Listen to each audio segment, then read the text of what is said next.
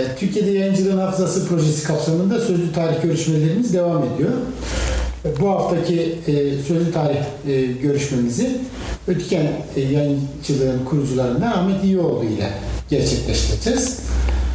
Hoş geldiniz. Hoş bulduk, teşekkür ederim. Ee, öncelikle e, sizi tanımak e, isteriz. Biraz hayat hikayenizden e, bahsedebilirseniz bize memnun oluruz. Hay hay. Ben e, 1945 yılı Eylül ayının 17'sinde e, Konya'da e, doğdum. Konya'nın merkezindenim. İlk orta ve lise e, tahsilimi e, Konya'da tamamladıktan sonra İstanbul Üniversitesi Hukuk Fakültesini kazandım. Hukuk eğitimimi e, takiben mezun olduktan sonra avukatlık stajını yaptım. Fakat avukatlığı meslek olarak ifa etmedim öyle diyelim. E, yayıncılık faaliyetimiz de bizim öğrenci olduğumuz e, yıllarda başladı. Yani biraz üst sınıftaki ağabeylerimiz e, ile beraber Ötken Yayın Evi'ni o günkü ortamda işte 1960 darbesinden sonra ben 1962'de üniversiteye girdim. İşte başbakan ve iki bakan asılmış bu memlekette. Böyle bir sıkıntılı ortam. Üniversitede e, o zamanki bölünme içerisinde yani ideolojik bölünmede e, işte devrimci, sol falan denen kesimin ağırlığı var. E, Bunlar bizi o tanımadığımız, bilmediğimiz Türkiye'nin başka yerlerinden gelen arkadaşlarla, abilerle de tanışmamıza vesile oldu. Bu arada Ötüken Yayın Evi'ni kurduk. Ötüken Yayın Evi'nin içerisinde e, işte hem öğrenci hem o, yıllarda e, çok şey değil, önemli bir yayınımız falan yok yani fazla adedi şey olan. Bir yandan da yayın eviyle meşgul olduk. Mezun olan arkadaşlarımız e, İstanbul'dan ayrılanlar oldu. Ben de yedek subaylığımı yapıncaya kadar o yayın evinde 64'te kurduk 1964'te. 1968'de e, askerlik için Tuzla Piyade Okulu'na e, gittim. Arkasından Erzurum'da e, işte e, askerliğimi tamamladım. 1970'lere tekrar döndük. Bu arada yayın evini kurduktan sonra 1965 yılında Babali'de Sabah diye bir gazete yayınlanmıştı. O günün işte milliyetçi, e, mukaddesatçı, işte e, milletin hizmetinde olma e, iddialarında olan bir gazeteydi. Yine bir takım abilerin arzusu üzerine o gazeteye girdim. O gazetede genel yayın müdürümüz rahmetli avukat Ergun Göze'ydi. E, Efendim e, orada Necip Fazıl yazıyordu. Nizamettin Nazif Tepedelenlioğlu yazıyordu. Vecdi Bürün, Vecihi Ünal e, gibi e, o günün e, tanınmış yazarları yazıyordu. Ben orada e, önce e, müsahih olarak başladım. Yani ilk mesleğim gazetecilikte müsahihliktir. Yani düzeltmen deniyor galiba şimdi e, yeni şeyde. Ondan sonra kısa bir müddet sonra muhabirliğe aldılar. Ee, işte adliye muhabirliği falan gibi bir şeyler yaptık. Sonra e, yazı işleri kadrosuna geçtim. Yazı işleri kadrosunda e, 1968'e kadar 3 yıl e, çalıştım. Bu arada okul bitti, mezun oldum. İşte e, stajı da bir yandan yapmama müsaade ettiler. Avukat Sait Bilgiç, eski Demokrat Parti deniz, e, şey e, milletvekillerinden Isparta milletvekili. E, onun yazdığın yanında avukatlık stajımı yaptım. Askerliği bitirip geldikten sonra işte hem Ötüken Yayın Evi e, sebebiyle İstanbul'da olmak arzu ettim. Benim rahmetli babam e, Konya'da e, esnaftı. Yani böyle hazır giyim üzerine falan iş yapıyordu. Onun iznini aldım yani gelebilmek adına. Çünkü okul bitince oralarda kalmamızı isterler. İşte yayın evinin kurulduğundan falan da haberdar olmuştu. İznin olursa dedim ben o işlere bakmak üzere İstanbul'a gideceğim. E, o da sağ olsun yolun açık olsun dedi, dua etti. Geldik. E, Ötüken Yayın Evi o yıllarda ben askere gitmeden önce yine bir Erzurumlu İspirli kardeşimiz Nurhan Alpay e, 1968'in Ocak ayında Ötüken Yayın Evi'ne geldi. E, Ankara'da e, o da Babalde Sabah gazetesinin Ankara temsilciliğinde görev yapıyordu. Biz askere gitmeden önce e, Nisan ayında 68'in askere gittim. Ama e, yıl başında Ocak ayında e, Babalde Sabah gazetesinden ayrıldım. E, Ankara bürosunda da birkaç arkadaşım ayrıldı. Benim ayrılış sebebim yine Ötüken'in kurucularından Nevzat Kösoğlu rahmetli abimiz Erzurum Lisesi mezunu aslında Dikizdereli Rizelidir de Erzurum'da bütün e, geçmiş İspir'de babası dava vekili olduğu için oralarda büyümüş. Ee, Ankara temsilcisiydi. O da İstanbul Hukuk'tan e, ağabeyimiz ve Ötken'in kurucularından. Ee, Onların görevine son verdi e, yeni gelen bir genel yayın müdürü şeyde. Babal'de Sabah gazetesinde patronun ailesinden akrabası olan ismini e, ifade etmeme gerek yok. Ee, 3-4 arkadaşı çıkardı işten. Ben de e, yazı işleri kadrosunda birinci sayfa bizampajını falan yapıyorum. Yani ol- oldukça orada e, önemli bir görevim var. Gençlik yılları da var tabii. Bu benim çok zoruma gitti. Gittim genel yayın müdürü e, Mirza dedim ki ya arkadaşlarımızı çıkarmışsınız dedim. Yani ben sebebini soracağım. Söylemezsiniz belki ama dedim ben de dedim izninizle istifa ediyorum dedim. Evladım dedi biz senden memnunuz. Ne demek dedi yani onlar işte lüzum gördük çıkardık yeni kadro oraya oluşturacağız falan. Et falan. Yok dedim zaten ben dedim askere falan da gitmeye niyetim var. Birkaç ay sonra gidecektim dedim. Ayrılacaktım. Şimdi ayrılıyorum dedim. Dedi ki ya dedi onların dedi özel sebepleri var dedi yani çıkarmamız için falan dedim. Ee, dedim ki bilmiyorum ama dedim onlar için her neyse özel sebebiniz aynen benim için de geçerlidir dedim. Biz onlarla dedim böyle ikiz gibi arkadaşlar. Biliyordunuz tabii özel sebebini. Özel sebebi şu. e, gazetenin patronu e, mesela Ömer Öztürkmen'le falan biz genel yayın müdürü da çalıştık. Bunlar profesyonel yani e, gazeteciler ve e, işi bilen insanlar. E, gazetenin patronu tekstil sanayinden bir insandı. Yani el değiştirdi gazete bu kuruluşundan sonra. Hüseyin Avni Alpay diye bir iş adamının işte bazı başka iş adamlarına katkılarla kurulmuştu. Zaman içerisinde e, meşhur Topbaş ailesinden Muammer Topbaş rahmetli e, o gazetenin sahibi oldu. Topbaş tabi maneviyatı yüksek bir insan. E, işte gazeteye geldiği zaman e, namaz kılınıyor. Namaz kılarken cemaatli olsun istiyor. E, bir takım arkadaşlar da yani pek namazı niyazı olmadığı halde böyle şey yapıyorlar. Ben Allah şahit o yıllarda da kılardım namazımı yani ama yani bazı insanların sırf yani patron böyledir diye o anda namaza falan soyunmalar işi biraz şey geliyordu yani o ya- ya- yaşlarda da bize hoş gelmiyordu. Ankara'da da gitmiş herhalde bir ziyaret yapmış. Orada bir mescit yeri aramış büroda. Onu da bulamayınca falan kızmış bir şey ol- olmuş zannediyorum. Böyle bir sebeplerle falan yani aslında iyi bir ekipti orada. İyi de e, parlamento muhabirleri falan işler yapıyorlardı. E, o bir lüzum gördüler, çıkardılar. Ben de tabii arkadaşlarım çıkarınca e, bu doğru bulmadım bunu yani.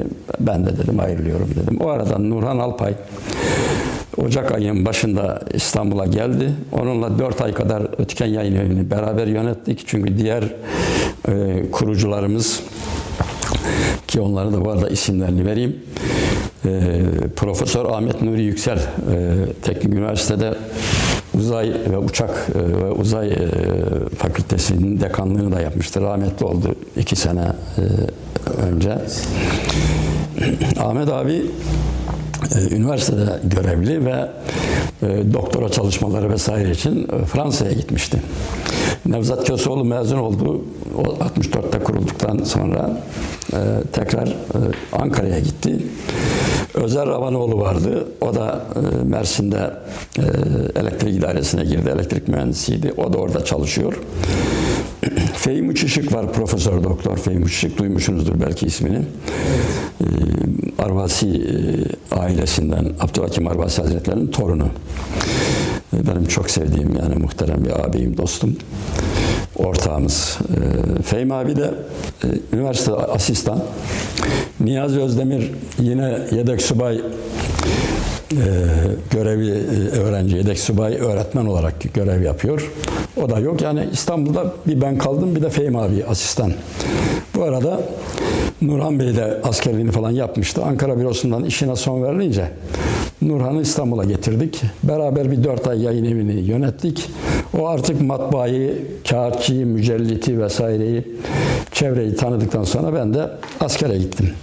Askerlik dönüşü bir iş aramam e, icap etti. Bu arada Devlet Planlama Teşkilatı falan gibi Ankara'da e, bazı şeyler vardı yani kurumlar. E, Önce oralara bir girmeye niyet ettik. E, Fakat orada da e, başka ilişkiler yani başındaki insanlar da yine bizim abilerimiz olmakla beraber herhalde siyaset falan o işlere o zamanlarda şey yapıyordu. Adalet Parti zamanı falandı. O işlerimiz olmadı. Olmayınca e, akşam gazetesine girdim. İstanbul Hukuk Fakültesi'nde de doktora çalışmalarına başladım bir yandan. E, Hukuk Fakültesini de dereceyle bitirdim. Yani e, benim orada asistan olmam falan gibi çok yüksek şansım vardı görünüre göre. Fakat o yıllarda daha böyle masonik çevrenin İstanbul Hukuk Fakültesi'nde hakim olduğu bir dönem. Ee, Bizim başarı notumuzda falan çok fazla itibar olmadı. Zaten ben de orada bir e, arayış içinde olmadım. Dedim ne yapayım? E, Gazeteciliğe devam edelim dedik. Akşam gazetesinde İrfan Derman diye Allah rahmet etsin bir abimiz vardı. Marmara kahvesinden tanıyorduk. Marmaratör dediğimiz e, büyüklerimizdendi. İrfan abinin e, aracılığıyla e, 1970 yılında Akşam Gazetesi'ne girdim. Gece sekreteri olarak çalıştık. E, Gündüzleri de işte doktora seminerlerine falan fakülteye gidip geliyorum. Orada tabii e, sol tandanslı bir e, yazar kadrosu var. Fakat gazetenin sahibi Malik Yolaç, iş adamı. Gazete sıkıntı içerisinde yani ücretleri, maaşları bile şey yapamıyorlar yani doğru dürüst alamıyoruz. Taksit taksit ödeme yapıyor. E, bize de o aldıklarımız bize yetiyor. Bekarız, yalnız bir insanız İstanbul'da. E, katlanıyoruz yani o gençlik yıllarında. Yayın evi bize ikinci bir eleman istihdam edecek durumda değil henüz yani. Sadece Nurhan oradan hem işin başında hem e, geçimini e, temin etmeye çalışıyor. E, bu sıkıntılar sebebiyle gazete Türk İş tarafından sendika var meşhur Türk İş Sendikası. Türk İş tarafından satın alındı. Ve Ülkü Arman, bu gazeteci, medyacı e, Deniz Arman'ın babası rahmetli. Ülkü Arman genel yayın müdürü oldu şey adına, e, iş Türk İş adına. Ben onlarla da bir müddet daha çalıştım ama gazetenin yazar kadrosu Çetin Altan, e, Turan Selçuk, ondan sonra İlami Soysal, e, Altan Öymen vesaire gibi yani o günün sol tandanslı e, ve şöhretli insanları ben gece sekreterliği yapıyorum orada e, dediğim gibi. Akşam 6'da gazeteye giriyorum. Gece 12'ye kadar falan 1'e kadar devam eden mesai. Ondan sonra eve gidiyoruz. Sabah 8.30-9'da da fakülteye gidiyoruz. Yani o seminerlerle ilgili böyle bir e, çalışma şeyimiz oldu.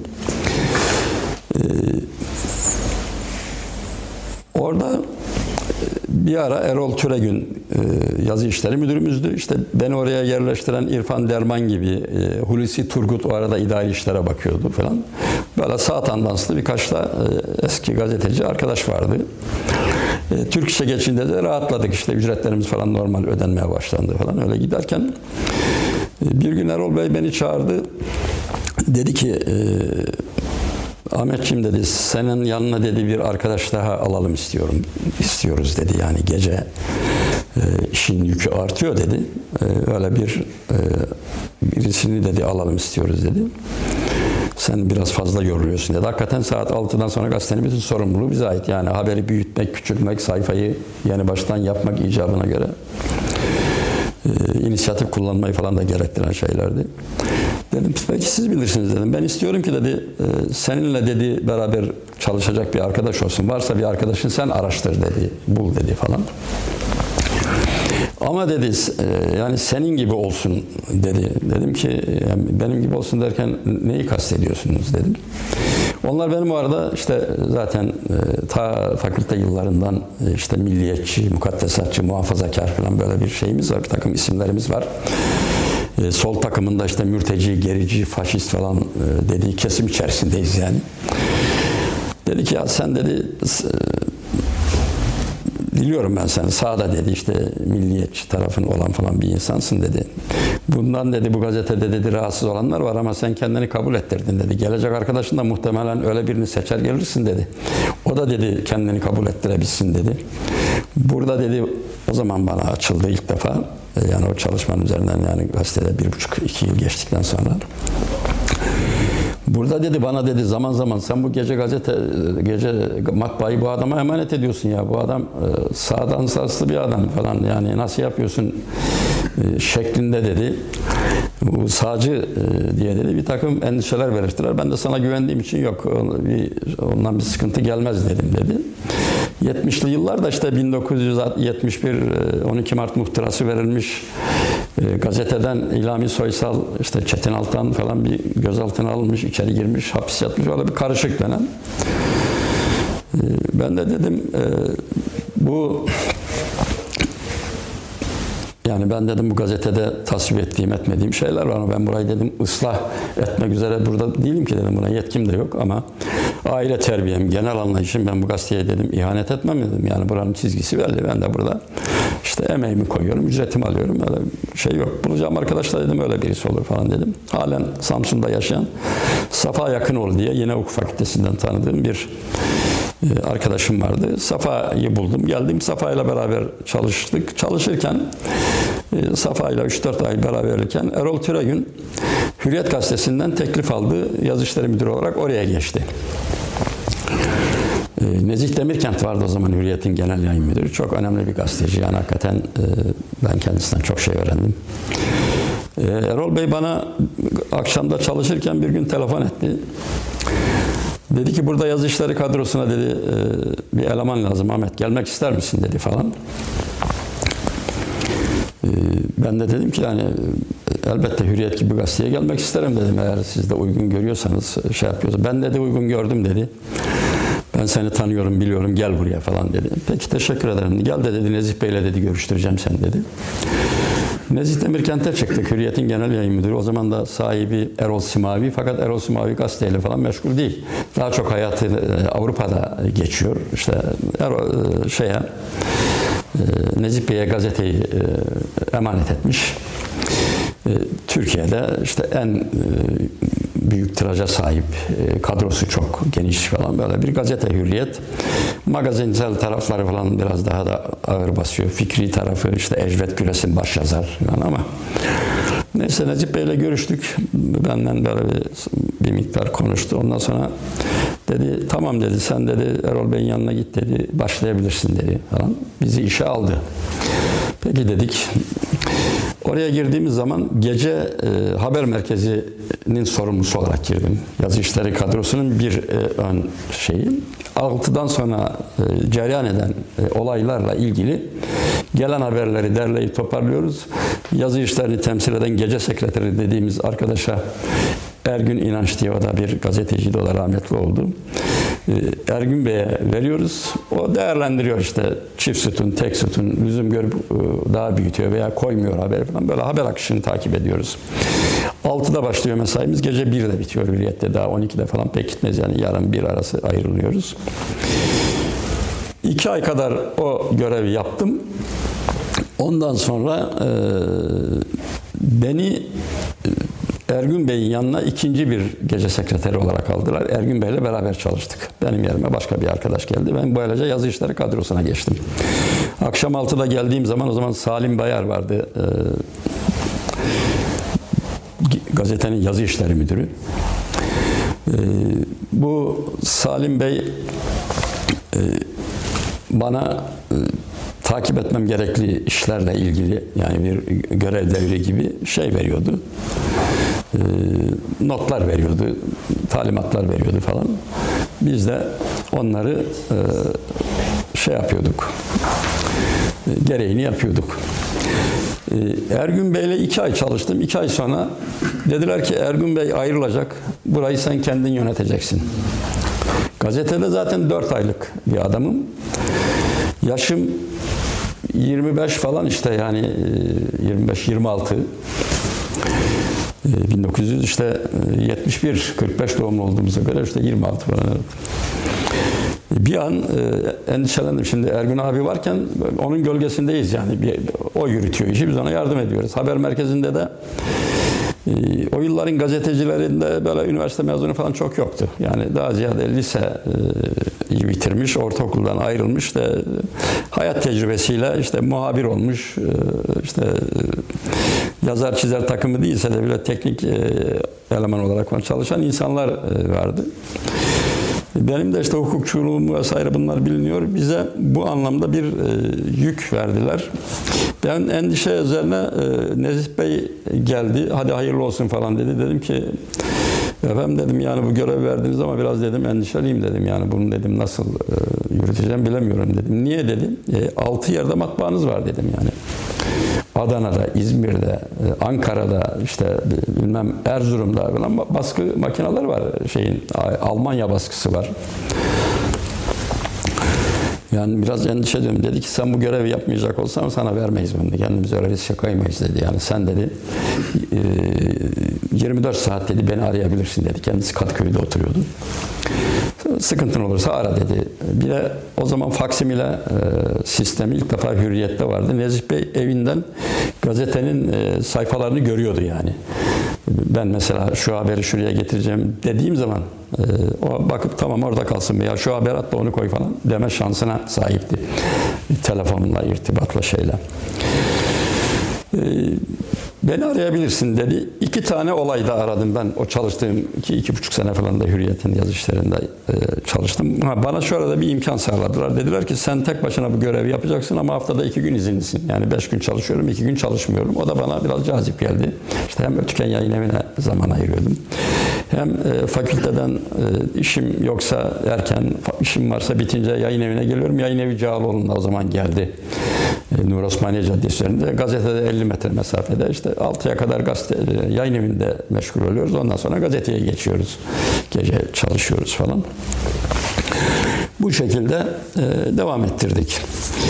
E, gazetecilikle ilgili iki tane e, e, olay nakledeyim e, müsaadeniz olursa. Ondan sonra bu tarafını kapatalım. E, yani bu sohbetin içinde e, o zaman e, Babali dediğimiz e, yer Cağaloğlu, Babali, e, bütün gazetelerin Milliyet, Hürriyet, işte Akşam, e, Sona Vadisi vesaire bütün gazetelerin ve mecmuaların bulunduğu bir yer. Yayın evleri de orada, matbaacılar da orada, kağıtçılar da orada.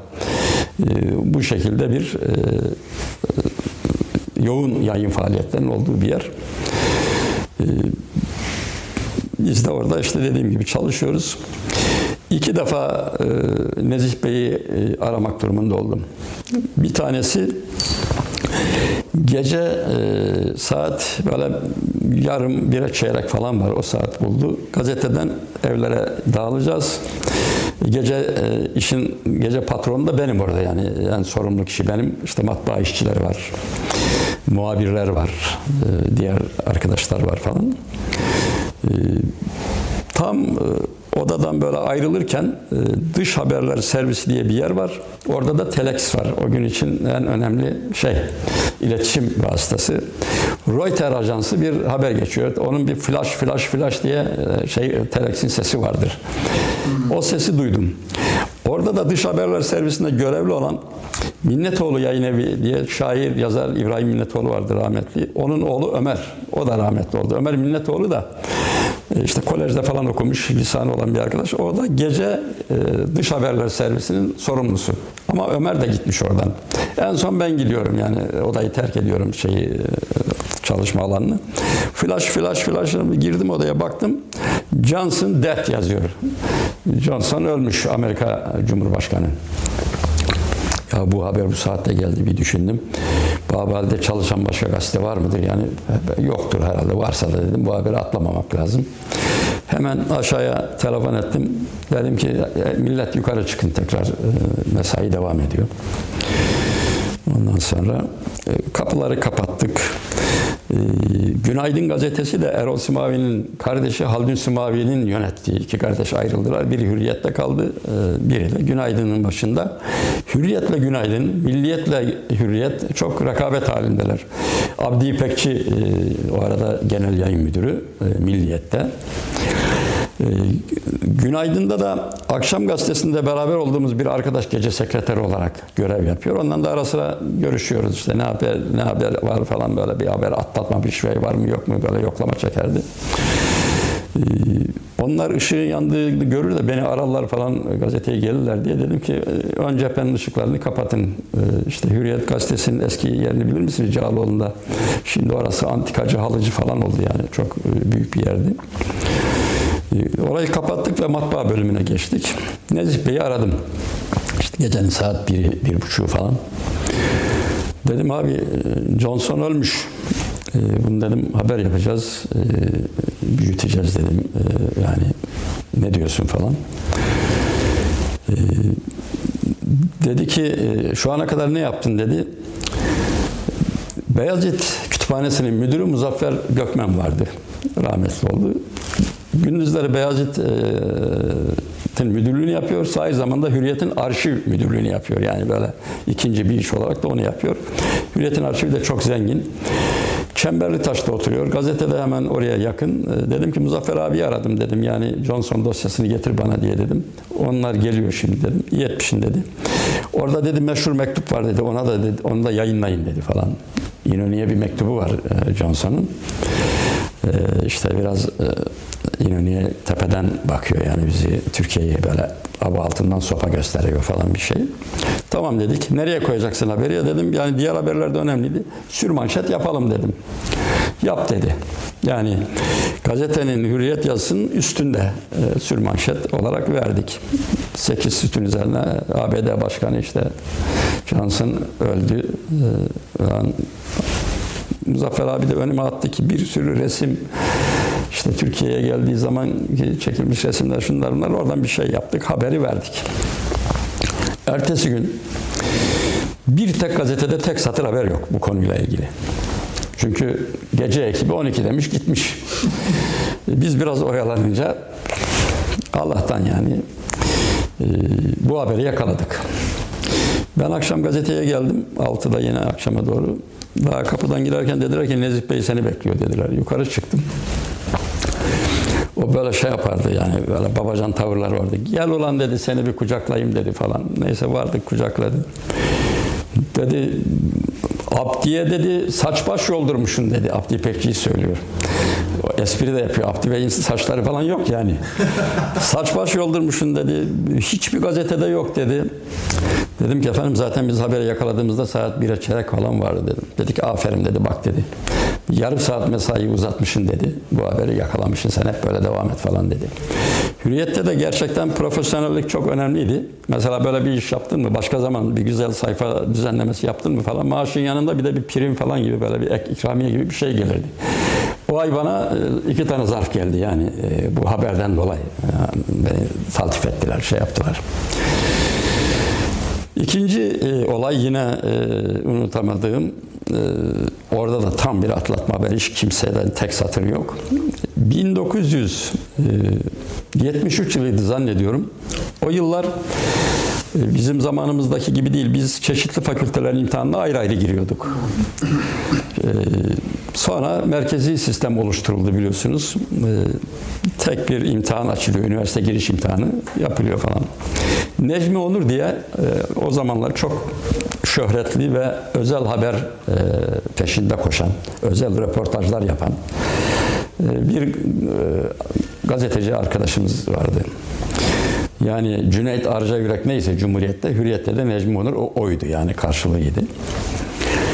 Necmi abi geldi. Saat böyle akşam altı buçuk falan mesai başladı. Yazı işlerinde herkes gitti. Ben kaldım. Haber merkezindeki arkadaşlar. Yani gece ekibi kaldık. Saat altı buçuk falan yaz ayları.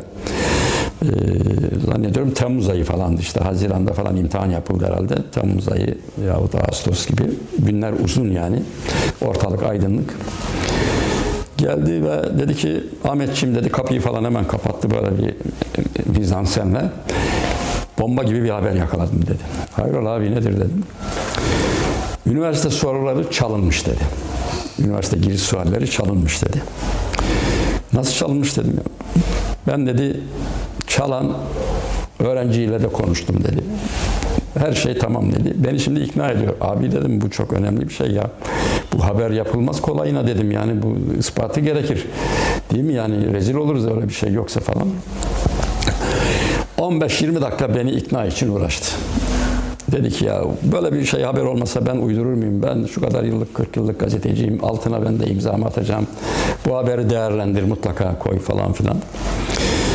Ondan sonra dedim ki ben dedim Nezih Bey'i bir arayalım dedim. Yani çok, baktım ki çok ısrar ediyor. Ee, inisiyatif kullanıyoruz ama bu haberde öyle e, gözüm kesmedi. Yani dedim ki bir e, işin patronuna soralım. Aradım Nezih Bey'i. Kadıköy'de oturuyordu. Ee, Daha da akşam 8 falan. Dedim ki abi artık Necip Bey'e de abi demeye başladık yani o şeyle. Dedim abi dedim Necmi Bey dedim böyle bir haber getirdi. Çok ısrar ediyor doğru olduğunu söylüyor dedim yani böyleyse dedim bu haberi vermek lazım özel haber diyor. Başka kimse de yok diyor falan. Bunun üzerine e, dedi ki e, ver bakayım Necmi bana dedi. Necmi Bey'le konuştular. Necmi Bey ona da ısrarla anlattı falan. Dedi ki sen dedi bekle vaz- vaziyet dedi vakit müsait dedi. E, Bekle dedi. E, Geliyorum ben dedi. O zaman artık vapurla geliyor şeyden Kadıköy'den işte bir yarım saat 45 dakika içinde geldi gazeteye. Necmi Bey'le tekrar e, üçümüz oturduk konuştuk falan. Haberin e, habere inandı az çok yani haber girsin dedi. E, nasıl verelim dedi. Dedim ki bu haber doğruysa manşet vermek lazım dedim. Madem gireceğiz. Yani e, dedi ki ya dedi e, ya doğru değilse dedi. Necmi Bey de yemin billah anlatmaya çalışıyor. Dedi ki sen sus dedi yani. E, şimdi dedi bu tarafını değerlendir. Ya değildi doğru değilse dedi. Biz dedi şöyle yapalım diyorum dedi. Haberi atlamayalım. Haber bize mahsus olsun ama bunu üç sütun verelim. Yani daha fazla büyütmeyelim falan. Çünkü dedi bu haberin dedi e, aslı çıkmazsa rezil oluruz dedi. Aslı da varsa imtihanlar iptal olur dedi. Ben de dedim ki abi ben dedim aslına inandım artık imtihan iptal de olabilir dedim. Bu haberin hakkı dedim budur dedim falan. Baktım biraz uzuyor görüşme. E, Dedim ki bak Anadolu baskıları var onları geciktirmeyelim. Şey yap, patron sizsiniz dedim. Ne diyorsanız onu yapın dedim. Yapalım dedim.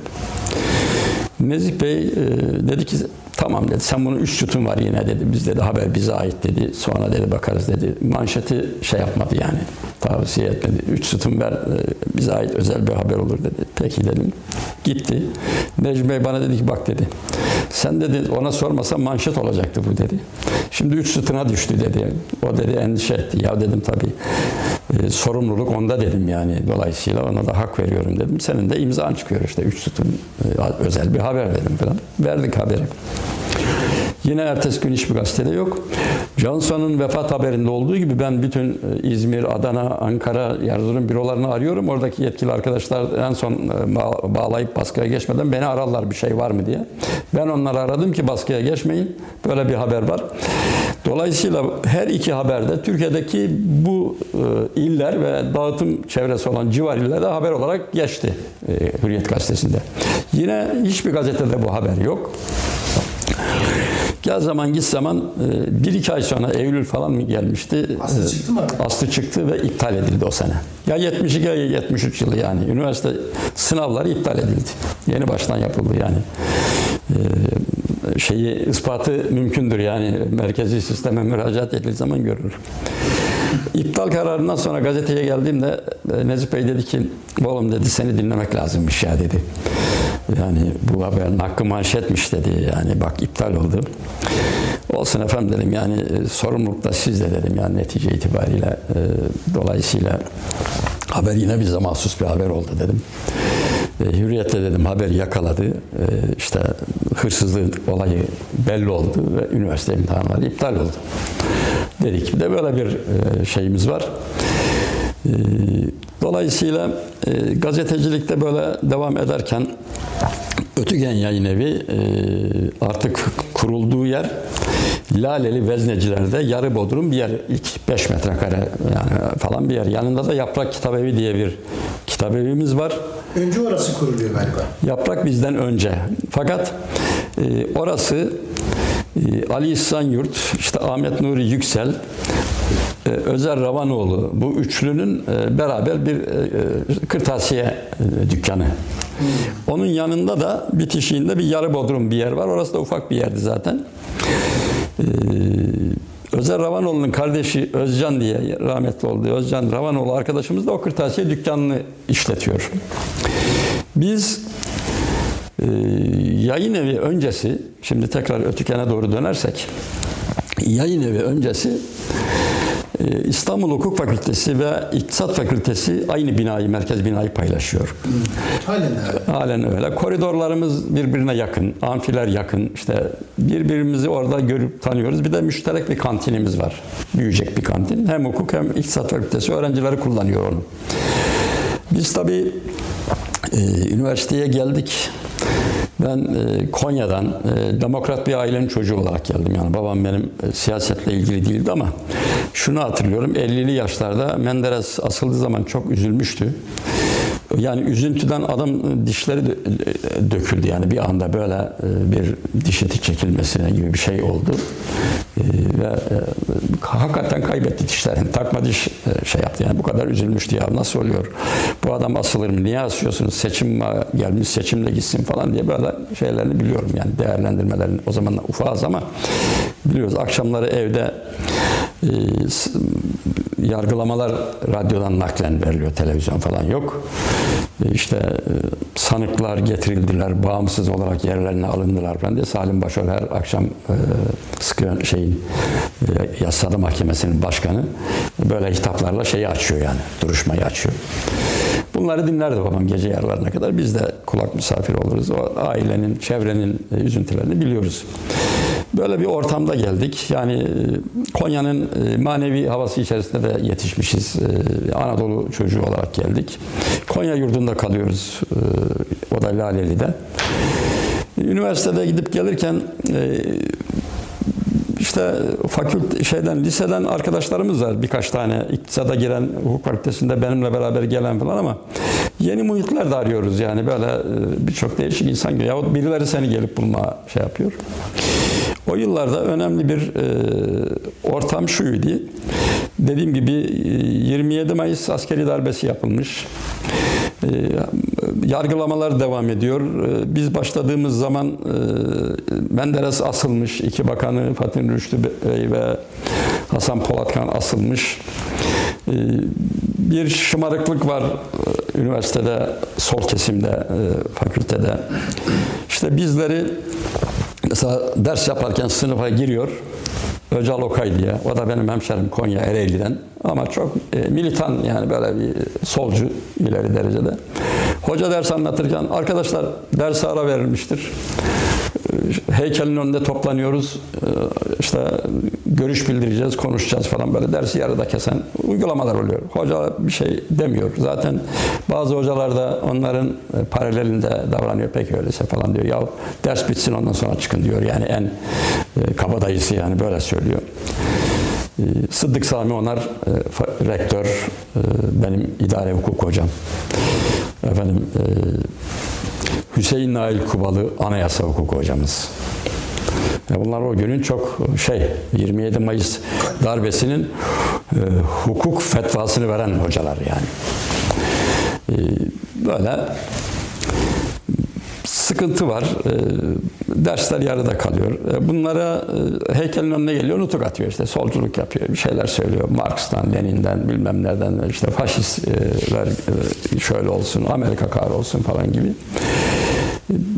Biz de kenarda duruyoruz, dinliyoruz. Bizi de bu sefer o eylemler içinde fazla görmeyince, kantinde böyle bir ayrı grup falan olunca bize de faşist, kuyruk, düşük, gerici falan gibi böyle yani Demokrat Parti mensuplarına söylediği gibi bize de böyle suçlamalar oluyor derken e, bir mücadele de orada başladı. Nedir bu mücadele? Öğrenci e, dernekleri olarak iki tane dernek var o yıllarda. Türkiye Milli Talebe Federasyonu, fakültelerdeki öğrenci cemiyeti denen cemiyetlerin tepe kuruluşu, bir de Milli Türk Talebe Birliği, yine fakültelerdeki öğrenci derneği denen, yani birinin adı cemiyet, birinin adı dernek. Derneği denen derneklerin e, çatı kuruluşu. E, o zaman bunların her ikisi de e, sol tandanslı arkadaşların elinde. Yani 28 Nisan 1960 e, sokak hareketlerini, üniversite hareketlerini, üniversite gençliğinin e, dediği hareketler ki biz o zaman üniversitede yokuz, başlatan ve orada lider pozisyonuna gelmiş olan insanlar orada başkanlık yapıyorlar. Ahmet Güryüz Ketenci e, Türkiye Milli Talebe Federasyonu'nun başkanı. Yüksel Çengel de bilahare biliyorsunuz Çekmece Büyük, e, Küçükçekmece Belediye Başkanlığı, CHP milletvekilliği falan yaptı. E, O da Milli Türk Talebe Birliği'nin başkanı o yıllarda.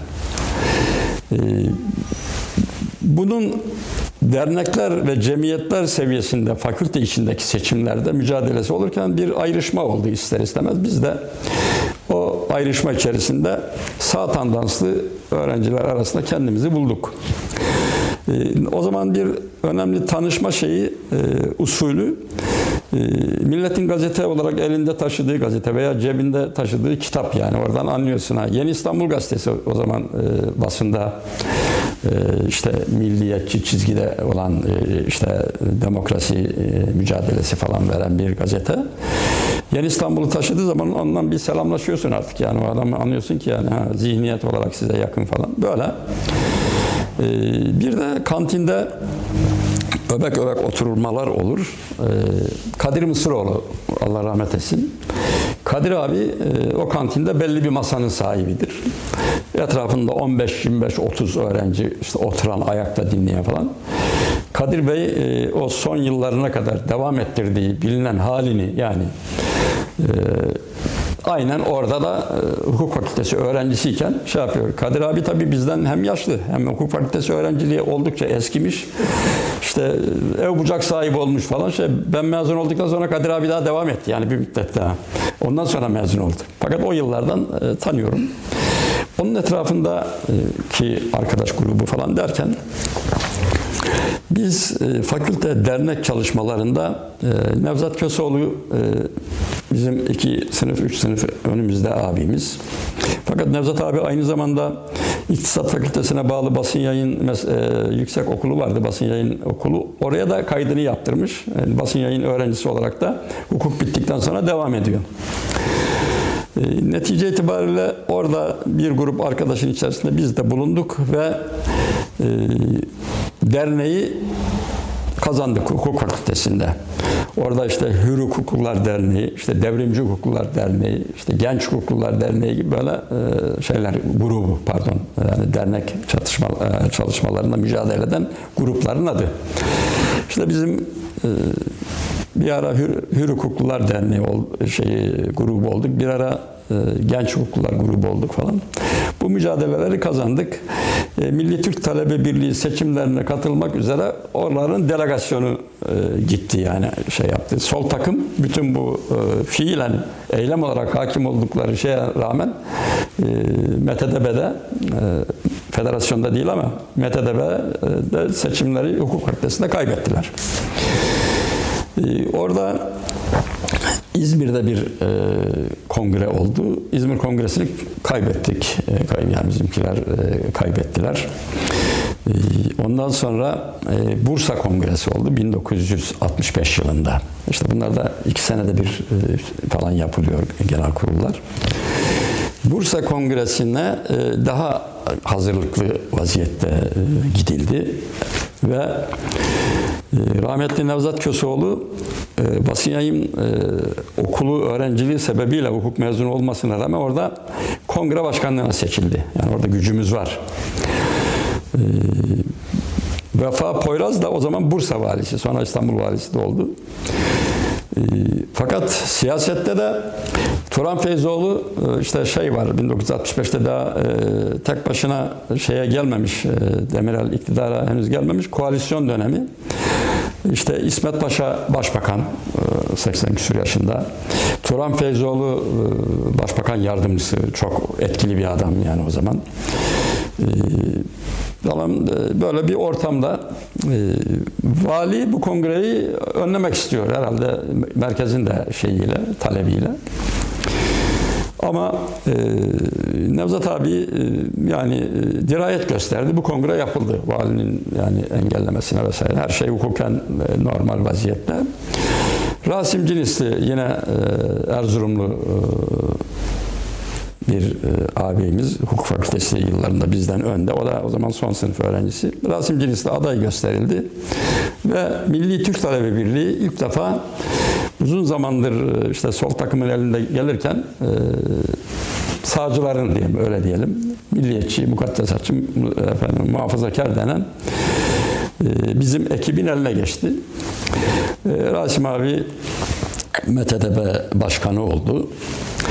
E, Bursa'dan başarıyla İzmir e, yenilgisi oldu ama Bursa'dan başarıyla dönüldü. Ee, yine böyle bir Mayıs ayıydı. Ee, 1965 senesi Mayıs'ında. Ee, bu devir teslim sırasında e, Yüksel Çengel e, şeyi bırakmak istemiyor.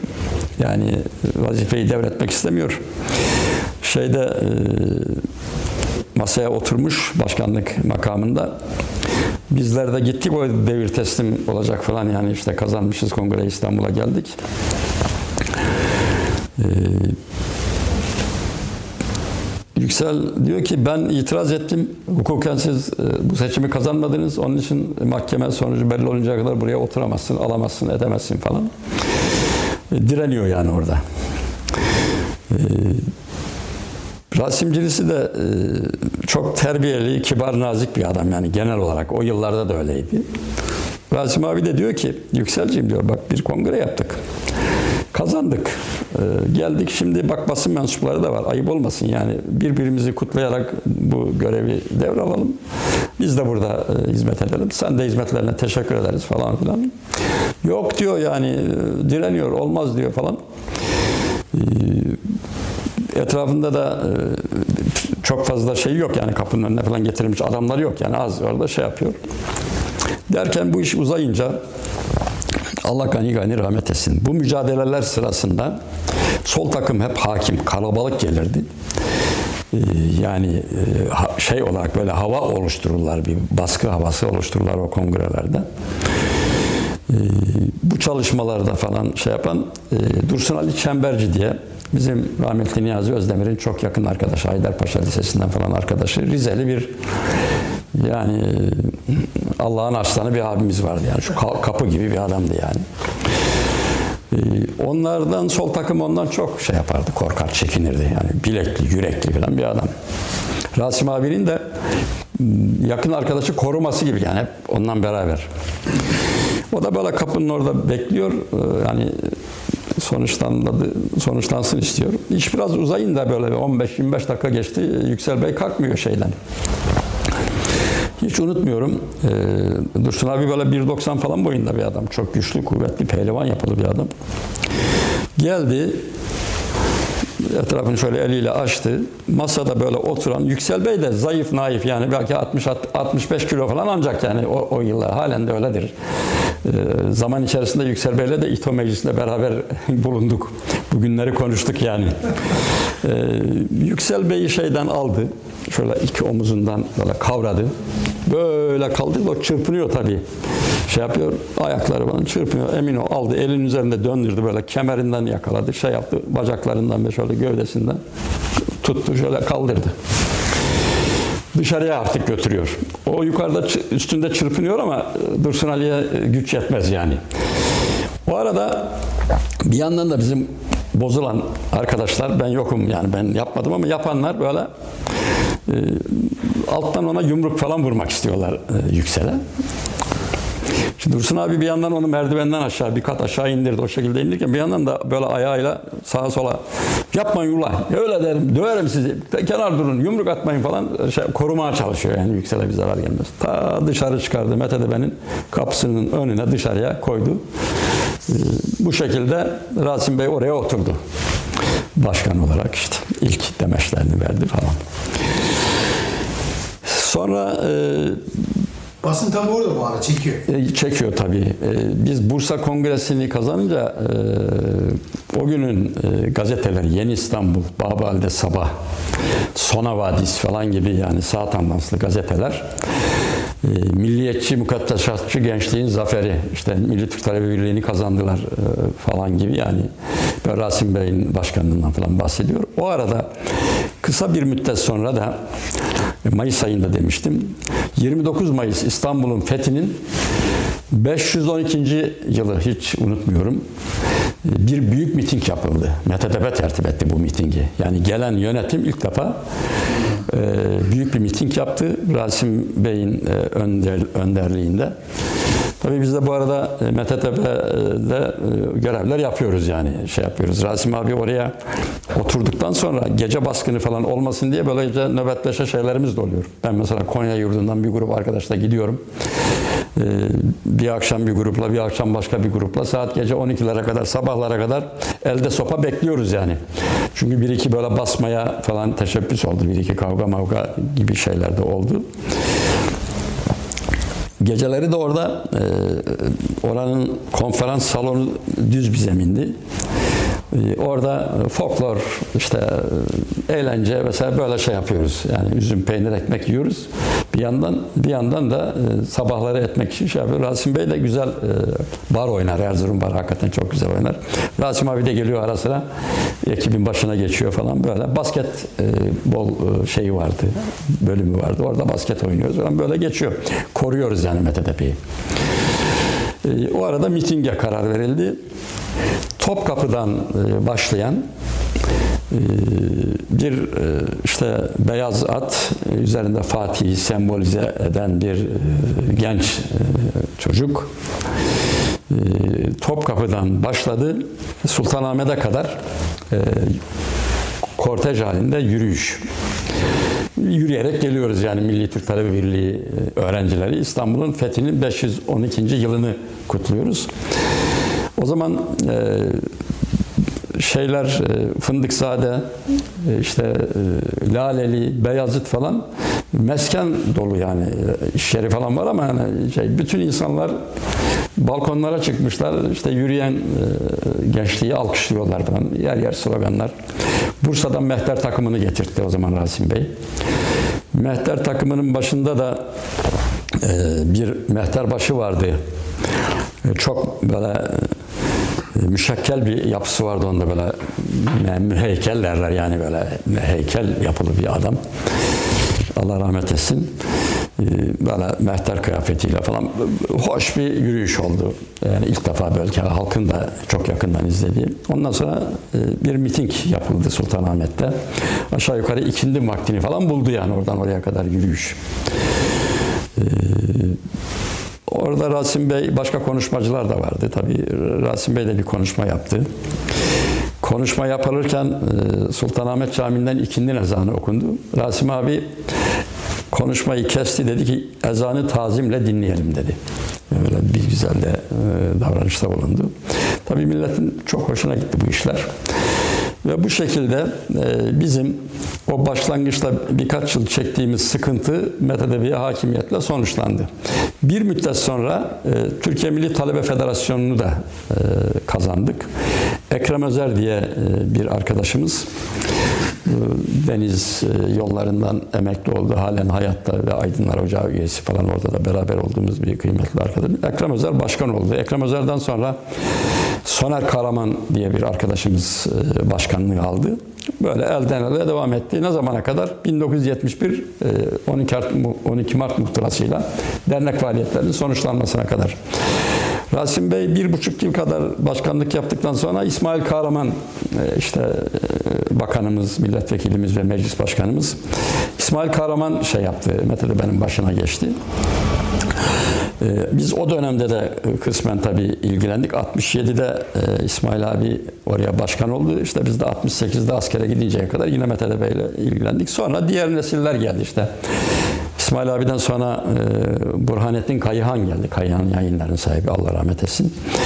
E, Yani o temel sağlam atılmış ki e, şeye kadar 12 Mart e, muhtırasına kadar her iki talebe teşekkülü de bizim düşüncemizdeki insanların yönetiminde kaldı.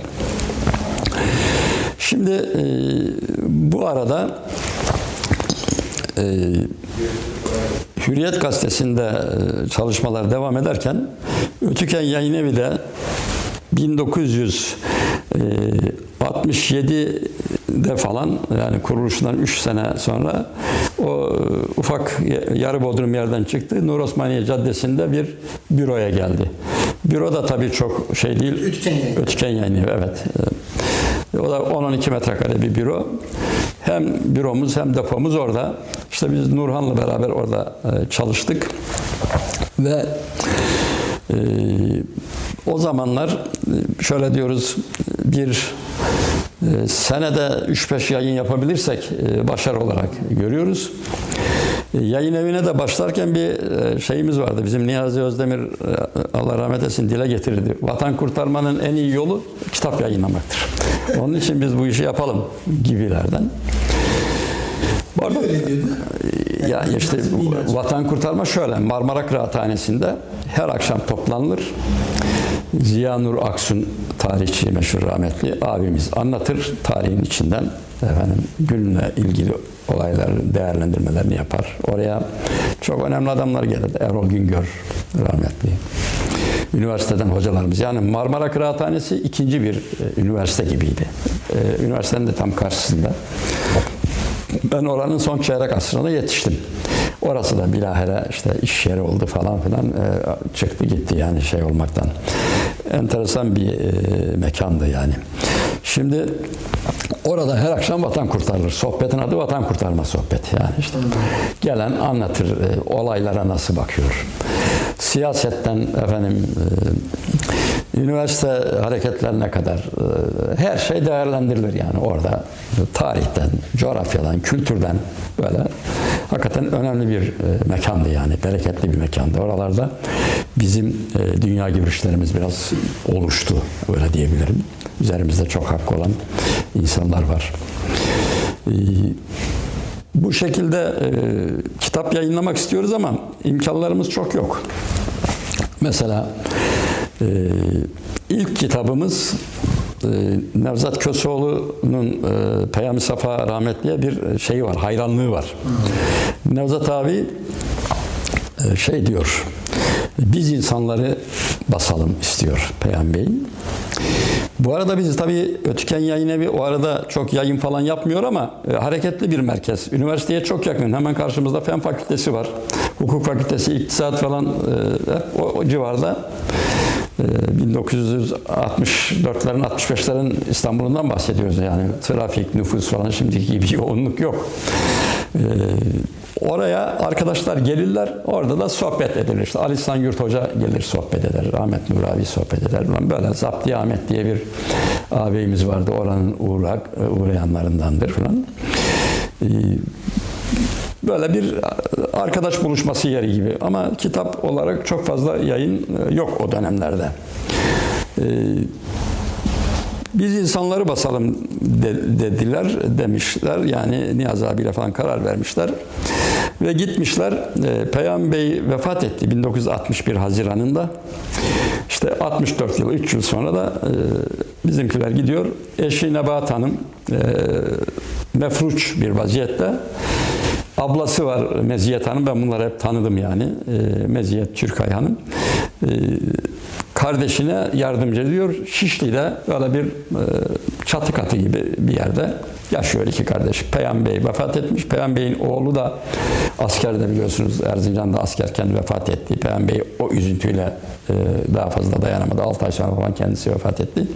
Aileden e, kimse yok. Bir tane yeğeni var Peyam Bey'in o da yurt dışında bulunan Behçet Peyami şey Behçet Safa diye birisi abisinin İsmail Safa'nın oğlu e, zannediyorum. İsmail Safa mı abisinin adı yoksa babası İsmail Safa galiba da. Kar- Kardeşinin oğlu, yeğeni yani. Ailede başka kimse yok. Neyse konuşuyorlar, anlaşıyorlar. Ee, 1500 liraya e, 5000 adet baskı hakkını alıyorlar Ötken Yayın Evi'nin ilk kitabı olmak üzere. Ondan sonra gidiyorlar matbaaya. O zaman İstanbul'un en iyi matbaalarından Çeltut matbaası e, yine Cağaloğlu'nda. Oraya gidiyorlar. Kitabı veriyorlar. Kitap dizilmeye başlarken Muhittin Nalbantoğlu, bilmem tanır mısınız? Ee, Yani bu basın yayın piyasasının, kitapçılık piyasasının çok önemli bir ismi. Allah şifa versin yani şimdi ileride yaşlandı artık. Biraz da rahatsızlığı var. Muhittin abi geliyor, Nevzat Köseoğlu'nu buluyor. Diyor ki, ya diyor siz bu kitabı basıyorsunuz ama diyor e, İnkılap Yayın Evi'nden Garbis e, Bey diyor sizi istiyor diyor. Bu kitabın yayın hakkı bende diyor diyor. Sizinle görüşmek istiyor diyor. Hakikaten ben o görüşmede yokum gidiyor Nevzat abi, Niyazi abi falan. Garbis Efendi e, sözleşmeyi ortaya koyuyor. Diyor ki Peyam Bey'in yalnız bu kitabı değil, bütün kitapların baskı hakkı bendedir diyor. Ve 1500 liraya bütün kitapların telif hakkını almış. Yani Kimden almış? e, Peyam Bey'in sağlığında kendisinden almış. Peyam Bey tabii çok yazan fakat geçimini de bu şekilde e, kazanan hayatını bir insan olduğu için yani işte e, lazım olan parayı bulduğu zaman e, vermiş. İşte o Cingöz Recai serisi polisiye romanlar falan da hep o yazma ve para kazanma şeyiyle yani gazetede falan yazı yazıyor ama şimdinin yazarı çizeri gibi yüksek rakamlar yok herhalde.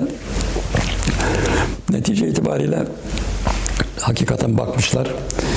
Ee, Biz insanlar da dahil e, baskı hakları e, Garbis almış İnkılap Kitap. Ee,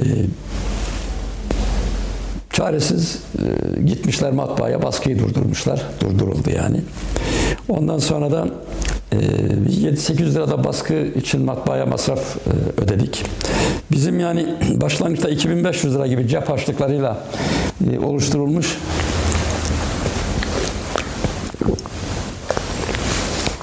bir kuruluş sermayemiz vardı. Bunun yarısını kaybettik yani. Tecrübe edindiniz. Tecrübe edindik, doğru söylüyorsunuz. Ondan sonra e, bir yeni kitap aramak lazım basmak için. Çıkış bir de yani. Evet, e, çıkacağız yani bu işten vazgeçmiyoruz yani İyi dedik. bir kitap olması lazım. E, ya evet. Ama yani yazarlar bizi tanımaz. Biz onları tanımayız. Öyle bir ciddi tecrübemiz yok.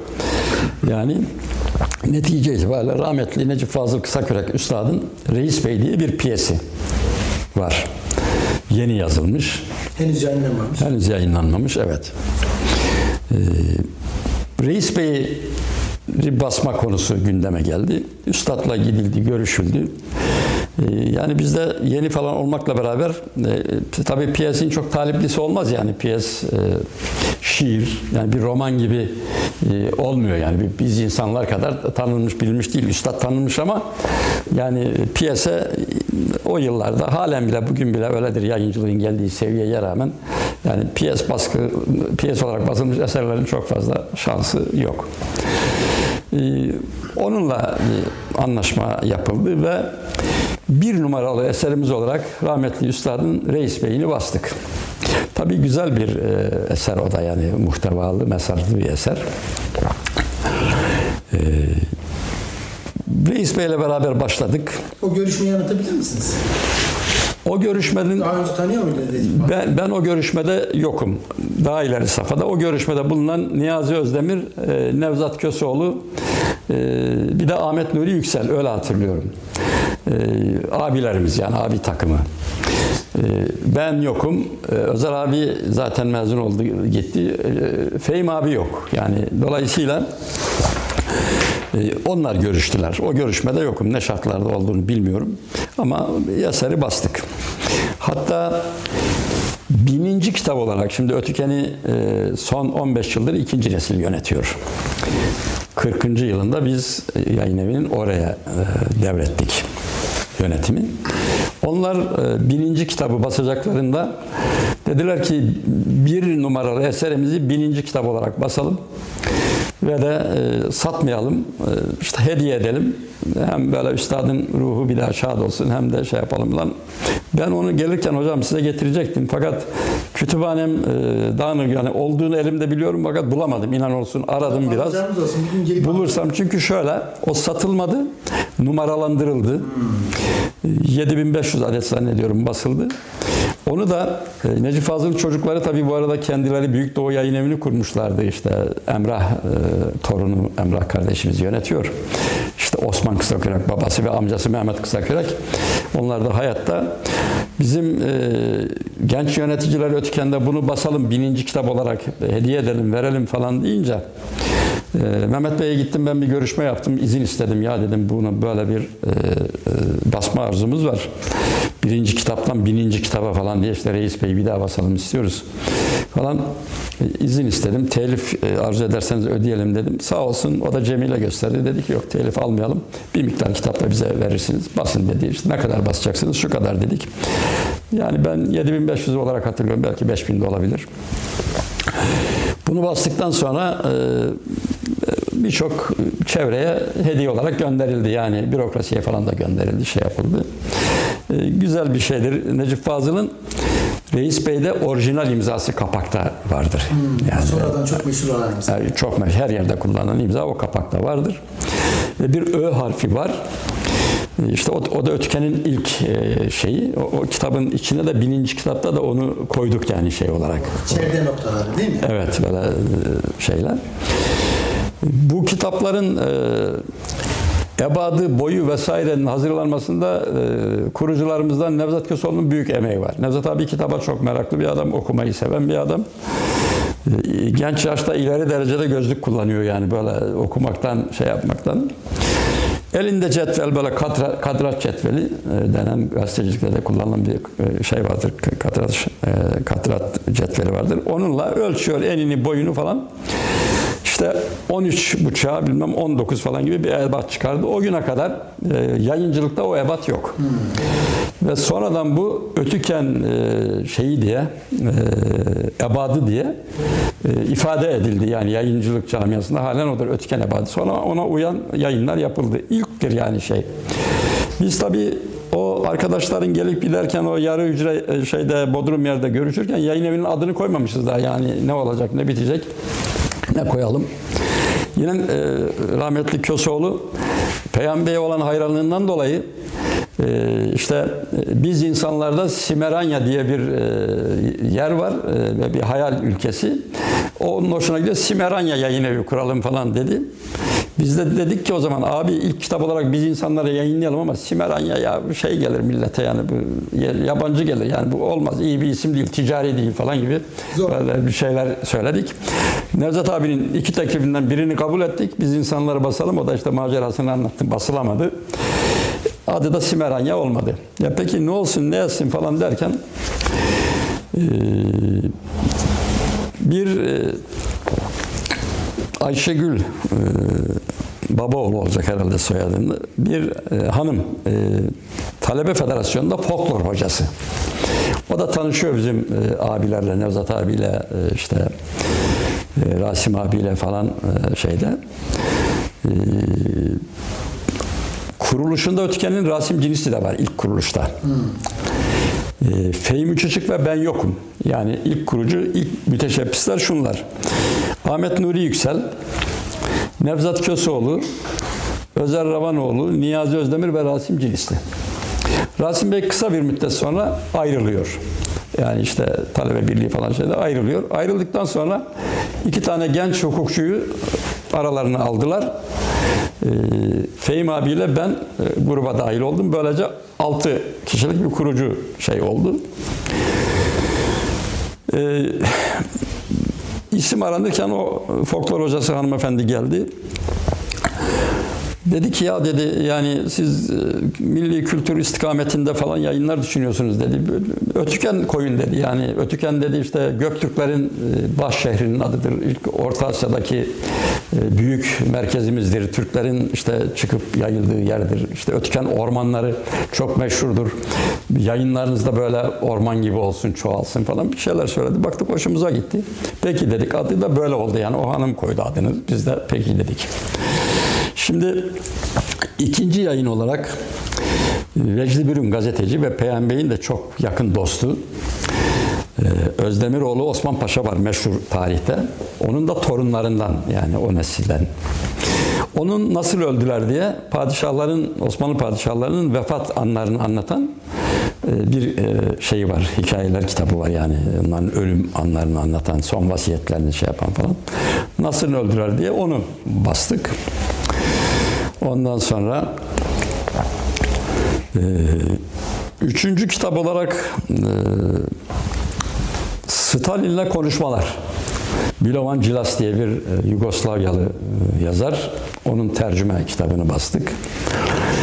Efendim e, böyle artık yayınlar e, devam ediyor ama çok aralıklı şey yapıyor. Kızıl Karıncalar diye yine bir e, Amerika'nın Vietnam savaşlarını falan anlatan yine bir tercüme eser. Yani bakıyorum da yani o günün şartlarına göre bayağı e, ciddi kitaplar da yani seçilmiş. Kim seçiyordu? Yani e, Nevzat abi e, kitapla biraz daha şey e, ilgili. E, önemli ölçüde işte o buluyor, şunu basalım diyor falan yani bir yerden duyuyor falan öyle öyle seçilerek geldi. Sonra e, Peyami Safa'ya olan e, şeyimiz ilgimiz e, 1969'da e, kitaplarını baskısını e, alabilecek şekilde 68'de e, Yan Nurhan Bey'in de e, Ötken'in başına gelmesiyle gerçekleşti. Yani kuruluşumuzdan 4 sene sonra, 3 sene sonra e, Cağaloğlu'na Nur Osmaniye'ye geldik. O arada yayın adedimiz 5-6'dır yani 8'dir veya çok fazla değil. İşte 4 senede 7-8 kitap çıkarabilmişiz. 6 ayda bir kitap gibi. Şeyde e, Peyami Bey'in eşini ziyarete gittik. Nurhan'la ben gittim. Bu görüşmede işte e, bulunduk. E, 9. Hariciye Koğusu, Fatih Harbiye ve diğer eserlerle ilgili e, sözleşme yaptık. Ve de e, telif haklarını onların aldık, basmaya başladık. İlk şeyimiz e, e, Fatih Harbiye e, oldu. İlk baskımız. Nurhan Bey ile de beraber bastığımız bir kitap o. Ondan sonra ben askere gittim. Nurhan devam etti. Orada da şöyle bir şey yaşadık. O zamanlar böyle e, entertip var, e, dizgi e, onunla yapılıyor kurşun harflerle. Fakat e, kapak baskılarında falan böyle tek tek harfleri koyuyorsun, öyle oluşturuyor. Şimdi gibi dijital bir ortam vesaire yok. E, Şevket Alpaslan diye bir Alpaslan matbaası var Nuri Osmaniye'de. O da böyle yarı bodrum bir yerde çalışıyor. Maraşlı bir e, milliyetçi bir adamdı. Allah rahmet etsin. Şevket abi de bastırıyoruz kapakları. İşte ayrı bir yerde e, Osman e, Bey vardı matbaacı. Orada bastırıyoruz. Cildi başka bir yerde yaptırıyoruz falan. Böyle yayıncılık yürüyor. E, biz tam kapaklar basıldı dedi. Almaya gittik. Bir baktık ki Fatih Harbiye yerine Fatih Haribiye olarak basılmış. İşte dikkat edin har- harflerin yeri değişmiş. Tabii o baskı da çöp oldu. Yeniden Yani Mustafa size bayağı maliyet oluşturmuş. Yok Peyami Safa'dan e, memnunuz. E, Bir kere yayın evimize bir güzellik ve kalite kazandırdı. Yıllardır da basıyoruz. E, Şimdi zaman içinde güzel şeyler oldu. Peyami Bey'in biz kabrini yaptırdık. Ötken yayın evi olarak şeyden Edirne Kapı'da aile kabrini yaptırdık. Halen Peyami Bey'in adına burs veriyoruz e, Ötken'de. Yani 30-35 tane çocuğa e, burslar veriyoruz. Onun hatıratını yaşatmaya çalışıyoruz. Eserlerini de defalarca bastık. E, insanımıza, nesillere faydalı olan yayınlar. Ayrıca yine Nevzat Köseoğlu'nun gayretiyle e, makalelerini 8 kitap haline getirdik. Sadece romanları değil. Yayınlanmış işte gazetelerde yayınladı. işte e, Hür Düşünce diye e, çıkan mecmuada yayınladı. Yazıların hepsi e, seri halinde.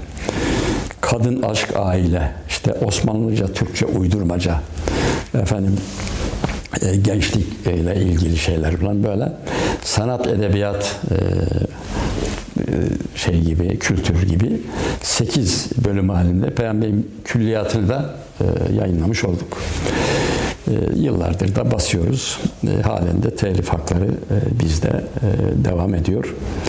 E, işte e, bu arada e, yayınlarımızın adedi biraz çoğalınca e, dağıtım ihtiyacı doğdu.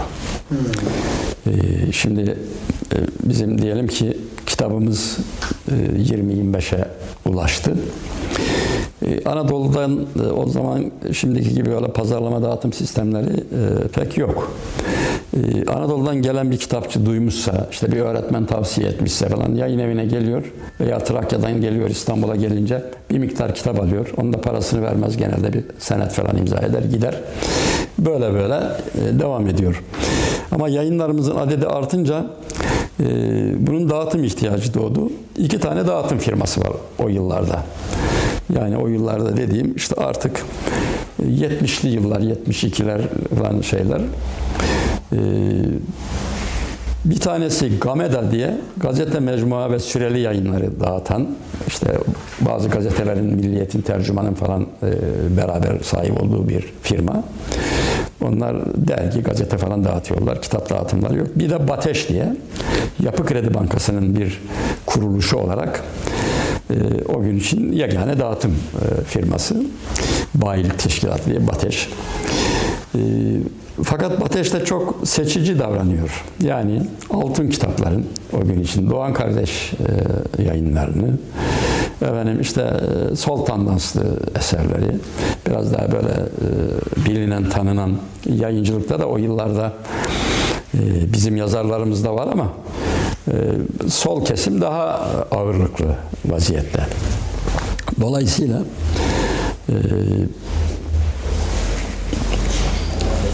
dağıtım için arayışlar içerisindeyiz. Bu arada Anadolu'nun e, Malazgirt Zaferi'nin Anadolu'nun e, işte e, ne diyelim e, Türkler tarafından ele geçirilmesinin 900. yılı 1071 e, işte e, 1971 900. yılı münasebetiyle şeyler yaptık. E, yarışmalar falan tertip edildi. Yani e, bizim dışımızda e, bakanlık falan da şey yaptı. Orada bazı kitaplar e, şey yaptı. Emine Işınsu e, hanım vardı Ankara'da. Halide Nusret Zorlu Tuna'nın kızı. O da roman falan yazıyor. Onun Ak Topraklar diye bir kitabı. Anadolu'nun fethini anlatan e, bir roman. E, Bunu da hiç değilse ödül kazanmış. Yani bunu bir dağıtıma verelim çabası içinde olduk. Birilerini şey olarak bulduk. Aracı olarak bulduk. Bateş'e bunu dağıtır mısınız dedik, verdik. E, Dediler ki işte 100 tane kitap. E, Bir bağ yaptık, götürdük. Paket halinde verdik. E, Diğer kitaplarımızı falan almıyor yani bir kitap daha alacak. Dediler ki işte biz size haber veririz. Satıldığı zaman gelir parasını alırsınız. Yani konsinye olarak bırakıyoruz yani şeyi. Ondan sonra e, aradan epey bir zaman geçti. Yani bir 6 ay falan geçti. Ses çıkmadı. O aracıyı da bulan Emine Işınsu Hanım yani işte e, e, onun eşi falan da biraz sosyal çevresi olan birileri. İşte o roman madem ödül aldı yayılsın dağılsın diye şey yapmıştı. Biz gittik baktık ki neredeyse bıraktığımız e, paketle, ambalajıyla duruyor yani orada. Biz aldık geldik yani kitap satılmamış, dağıtılmamış yani açılmamış falan bir şey yani o anda o ricayı kırmamak adına getirin demişler. Sonra şey yapmışlar.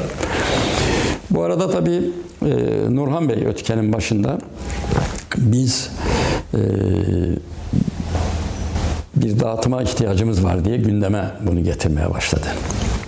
Ama nasıl olur, nasıl kurulur bu dağıtım yani kolay bir şey değil. Netice itibariyle o arada yayıncılık da şimdiki kadar e, çok değil adedi. Yani iki elin parmakları kadar e, sayabilirsin. Onun birkaç tanesi de e, bizim tarafta, diğerleri de daha ziyade sol tandanslı yayın evleri. İşte İnkılap, Remzi, Akka Kitabelleri falan gibi şeyler var. Bizden de 1964'te Ötüken kuruldu. Bizden önce e, Mümin Çevik'in Üç Dal Yayın Evi var bir yıl kadar önce. Yine aynı yıllarda e, Yağmur Yayın Evi var İsmail Dayı'nın. E, Şevket Eygir Rahmetli'nin e, yayın evi var. E, Şevket abinin yayın evinin adı neydi? E, yok. Neyse gelir aklıma şimdi. Cağaloğlu Yayın Evi diye İhsan Babalık onun bir yayın evi var. Sebil, Sebil'i mi diyorsun? Sebil Kadir Mısıroğlu'nun. Şevket Eygin'in. Şevket Eylül'ün yayın ismi neydi? Ya Ben de. Hocam işte bazen böyle tekleme oluyor. Evet. Evet. Neyse gelir. O- İrfan Yayın Evi vardı. Yani bunlar işte Ankara'da bir töre devlet yayın evi diye e, işte bu arada 70'li yılların siyasi hareketlerinde e, biraz gençlikte e, şey yaptı, e, bölünmeler oldu. Erbakan Hoca e, Milli Selamet Partisi'ni kurdu. Arkadan işte e, e, Milli Nizam Partisi, Milli Selamet Partisi, işte Refah falan öyle gidiyor. E, Türkeş Bey 1960'te e, CKMP'nin yani e, başına geçti. E, Cumhuriyetçi Köylü Millet Partisi. E, Gençler işte ülkücü gençlik, akıncı gençlik, solcu gençlik, devrimci gençlik, dev yol, dev sol, işte ülkücü ocakları falan. Yani böyle bir iyice kristalize oldu yani böyle bir şey oldu. E, bir parçalanma oldu. Tabii e, sol takım da bu işe epey hizmet etti yani bu işlerin olması anlamında. Yani onlar e, Rusya'nın e, emellerine farkında olarak olmayarak hizmet ediyorlar. E, Yani kargaşa olsun Türkiye'de işte o dev sol dev yol onların devlete karşı hareketleri elçi kaçırıp öldürmeler, banka soymalar, yani işte o deniz gezmişler vesaire. E, O nesil 68 kuşağı denen neslin sokaklara dökülmüş hali. Ülkücüler, e, akıncılar da işte e, milli birlikten, beraberlikten vesaire yani ülkeyi korumak, şey yapmak adına falan bir şey var. Çatışma halindeler. E, Bu ortamda e, kitaplara ilgi var fakat dağıtım yapılamıyor yani. Şevket Egin'in yayın Bedir yayını. Bedir, siz benden çok yaşayacaksınız. İyi de başladığım bir şey da. Bedir Yayın Evi e, gibi yani e, birkaç yayın evi bunlar. Biz Çağaloğlu kimindi? İhsan Babalık rahmetli oldu evet onundu. Bir de e, Beyaz Saray kitapçılığı denen dini yayınların işte olduğu eser yayın evi falan gibi bazı şeyler. Sonra tabii çoğaldı o yayın evleri. E, yani bunlar hep çoğalmalar da 80'lerden sonra falan oldu. 70, 70'lerden sonra falan gibi evet. Şimdi e, 2000'lerin üzerinde yayın evi var Türkiye'de yani. Evet şey yapalım. E, bir dağıtım fikri gündeme geldi. Ben o zaman Hürriyet'te çalışıyorum e, yine. Ankara'dan bir arkadaşımız e, namzet olarak belirlendi. Dört tane yayın evi, bir dağıtım şirketi kurmaya e, karar verildi. Bunların temaslarında e, ben de e, bulundum. Bu yayın evleri Ötüken'in öncülüğünde bu. E, tabii fikir bizden çıktı yani işin fikri müdürü e, Ötüken. İrfan Yayın Evi İstanbul'dan. Ankara'dan Töre Devlet Yayın Evi. O işte ülkücü yayınlar yapıyor. Devlet e, mecmuası diye bir mecmua, siyasi mecmua çıkarıyor haftalık falan. Bir de Ankara'da Üniversiteler Kültür Derneği diye bir dernek var. 1960'lardan itibaren kurulmuş. Ee, üniversiteli e, öğrencilerin gidip katıldığı Ankara'daki gençliğin merkezi durumunda olan ve işte bu Milli Türk Talebe Birliği falan seçimlerinde İstanbul'la yakın ilgileri olan bizleri e, birbirimizi tanıdık, destekledik arkadaşlarımız oldular. Onların Ocak dergisi diye bir dergi çıkıyor. Bu araştırma, ilmi araştırma e, dergisi şeklinde. O üniversitedeki asistan falan arkadaşların çıkardığı. Bir de onlar yani dört ortaklı bir zemin ortaya çıktı. Yapılabilir dendi. Ankara'daki arkadaş bilahare dedi ki ben Ankara'dan ayrılamayacağım. Eğer burayı dağıtım merkezi yaparsanız ben devam edeyim. Aksi halde ben bu görevi yapamayacağım. Tabii yayıncılığın merkezi İstanbul'dur. Dağıtımın merkezi de İstanbul'dur. Bu bakımdan bu talebe uygun cevap verilemedi. Ee, yeni bir isim arandı. O ismi de beni e, buldular. Yani öyle diyeyim. Ee, işte ya gazeteden ayrıl gel. E, bu dağıtımı kuralım sen de onun başına geç falan gibi. Ee, ben de tereddüt ettim. Yani yapabilir miyim yapamaz mıyımın ötesinde tabii gazetede de iyi bir pozisyondayız. Artık orada yazı işleri kadrosundayız Ee, ücretimiz falan da iyi Hukuk fakültesinde seminerler bitmiş. Aprofondi denen bir e, üç kitap imtihanı var. Hep pek iyi aldım ben o seminerlerden. E, dolayısıyla o üç kitap imtihanına yani lisan imtihanına girmeden o üç kitap imtihanını vererek e, tezi konusunu falan belirleyebiliyorsun. Bu safhalara gelmiştik yani o günlerin şeyinde statüsüne göre. Ya diyorum doktoram var benim ne yapayım ne edeyim derken netice itibariyle e, bizim ötügenciler ikiye ayrıldı. Bir grup e, ya gazetede devam et gelme dedi. Bir grupta başını bizim Nurhan Alpay'ın çekti. Ya işte bu işimiz müşterimiz bizim heyecanımız ötüken falan derken peki dedik. Hürriyet gazetesinden ayrıldım. İstifa ettim. İstifa safhasında da e, yine Nezih Bey'le bir görüşmemiz oldu. Ben Nezih Bey'e dedim ki ayrılacağım. Niye ayrılıyorsun dedi. Dedim işte bir yayın evimiz var biliyordu onu. Bunun kitaplarının dağıtımı için dedim. Bir dağıtım kurmaya karar verdi. Arkadaşlar da beni kurucu olarak şey yaptılar. Onun için ben izin istiyorum dedim. Yani buradan sizden memnundum falan filan teşekkür ettim. Dedi ki ya dedi sen bu işlerden hoşlanıyorsan dedi. Hürriyet yayınları var. Ciddi kitaplar yayınlıyorlar. Oraya, oraya koyayım seni dedi. Orada çalış dedi yani. Falan. Oğlum dedi benim seninle ilgili projelerim var dedi. Almanya matbaamız falan dedi gelişiyor dedi. Ben dedi seni oralara göndermek istiyorum. Yani ciddi olarak dedi yani senden umut varım. Ee, ben de tabii imkanlarım yok oralara gidecek. Yani kadrolu olarak oraya gönderecek. Ben de bir takım projelerim var dedi. Orada biraz daha bizi yetiştirecek herhalde. Sonra gazeteye geleceğiz falan bir şeyler. Ben dedim çok teşekkür ederim dedim. Ben de, yani sırası geldikçe bunları sana söyleyecektim dedi. Yani benden memnun. Ben de dedim ki efendim dedim.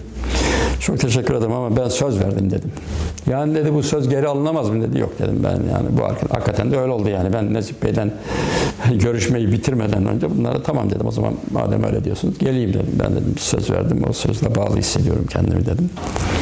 Ama dedim sizi de hemen dedim yüzüstü bırakmış olmayın burayı dedim.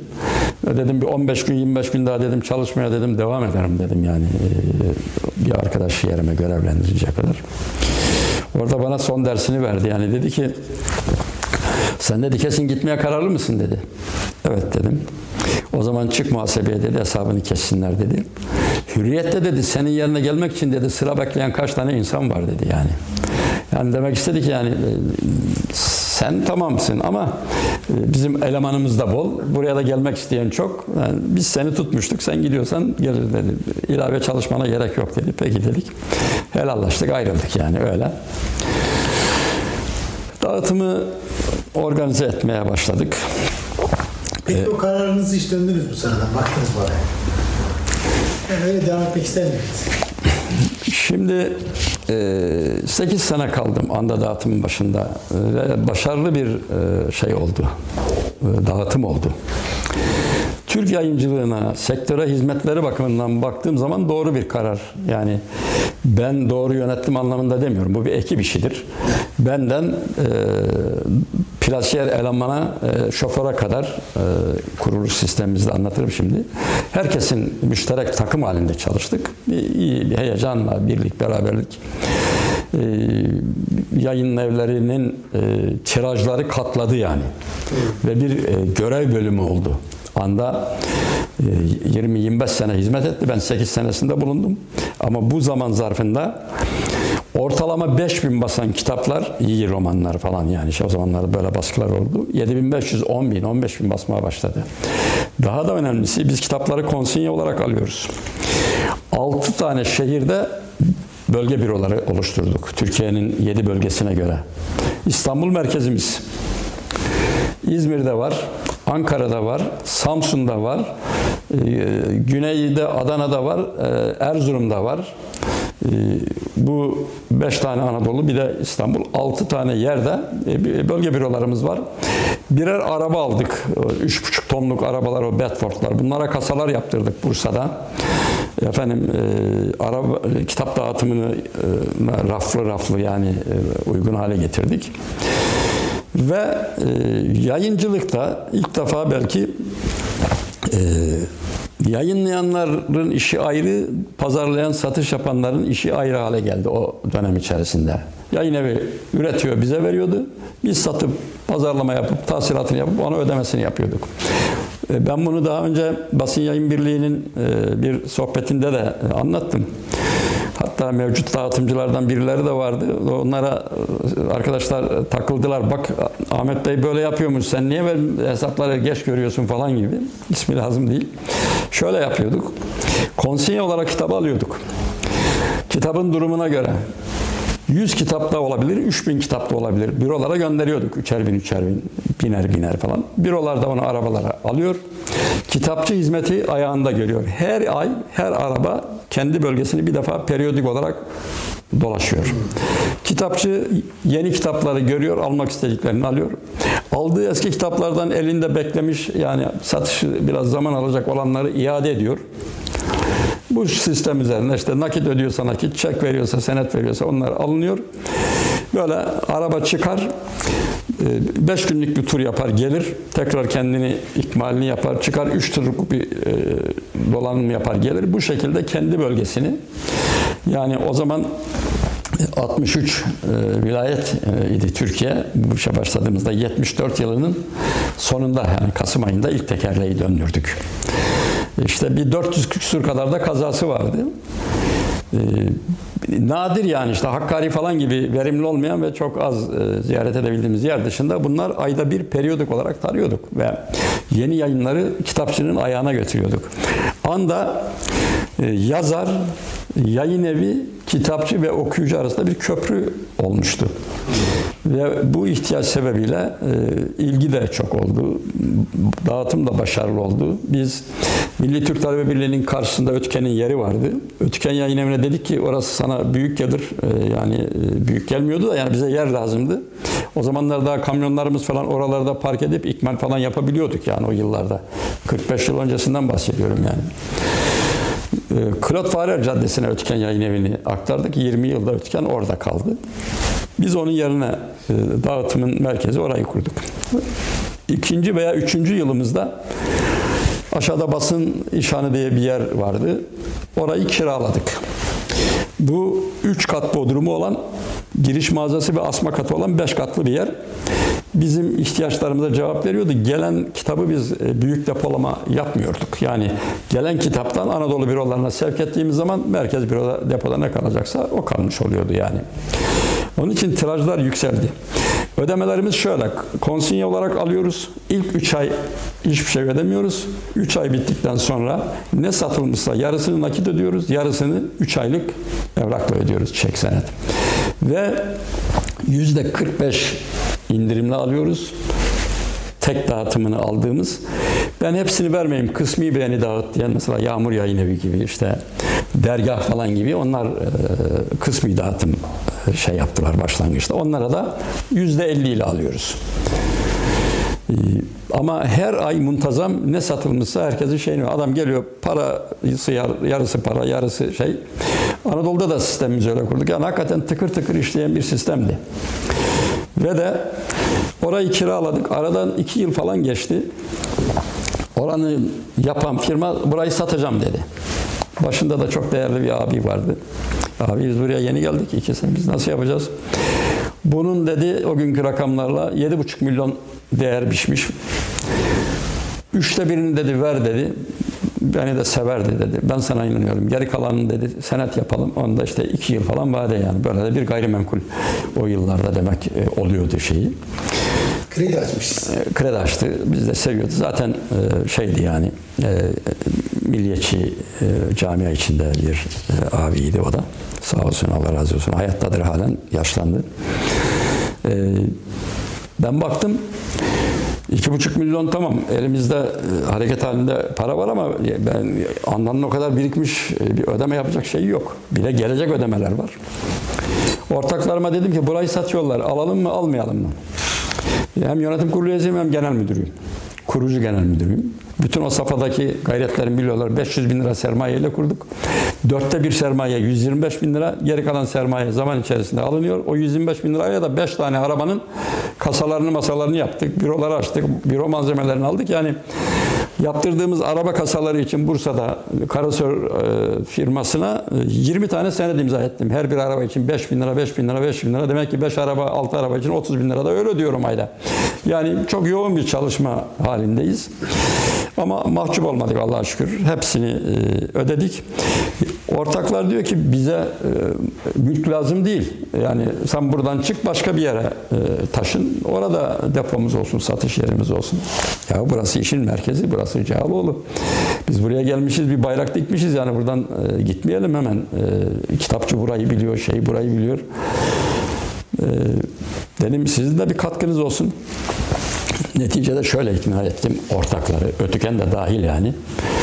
Dedim ki ben size ödemelerimde kısmen kesintiler yapacağım. Yani buranın borcunu ödeme adına ihtiyacım olanı sizden tahakkuk eden alacaklarınızdan kese kese yapacağım. Bu ödemeyi yapacağım. E peki sonunda karımız ne olacak? Sen e, burayı ha dedim sonunda dedim bittiği zaman borç bir daha dedim değerlendireceğiz. O değerlendirilmiş rakama göre de sizin bu yatırımınız olacak. Mesela 7,5 milyondu ya. İş bittiği zaman 30 milyon dediler. Peki 30 milyona göre herkese katkısı neyse onu kar olarak iade ettim. Böyle bir formülle o mülkü edindik. Ve e, o benim hayatımda sevindiğim başarılardan biridir. Rahmetli oldu o zaman e, bir Mustafa diye e, muhasebe müdürümüz vardı. Tapuyu aldım, getirdim. Tapuda da yani adam itimadından üzerine ipotek falan koymadı yani. Senetleri aldı, tapuyu verdi bize yani. Tertemiz bir tapu. Geldim dedim ki Mustafa sen burada içimizde emanetçi olan adamsın dedim. Finans müdürüne. Al bu depo, e, tapuyu dedim kasanın en dibine koy. İşte dedim Cağaloğlu'nda bir mekan sahibi olduk evvel Allah dedim. Ben de dedim şu anda çok mutluyum. E, netice itibariyle herhalde 78 falandı yani e, o yıllar. 74'te kurulduk. İşte 4 yıl sonra 77 78'de burayın tapusunu aldık, verdik. Ben 81'e kadar orada görev yaptım. 8 sene. Bu arada benim doktora işlerim falan kaldı yani artık. Çünkü e, şey olduk, sorumluluğu alan bir e, profesyonel yönetici olduk. Ama dediğim gibi yayın camiası çok rahat çalıştı. Üretiyor, veriyor, alıyor parasını falan.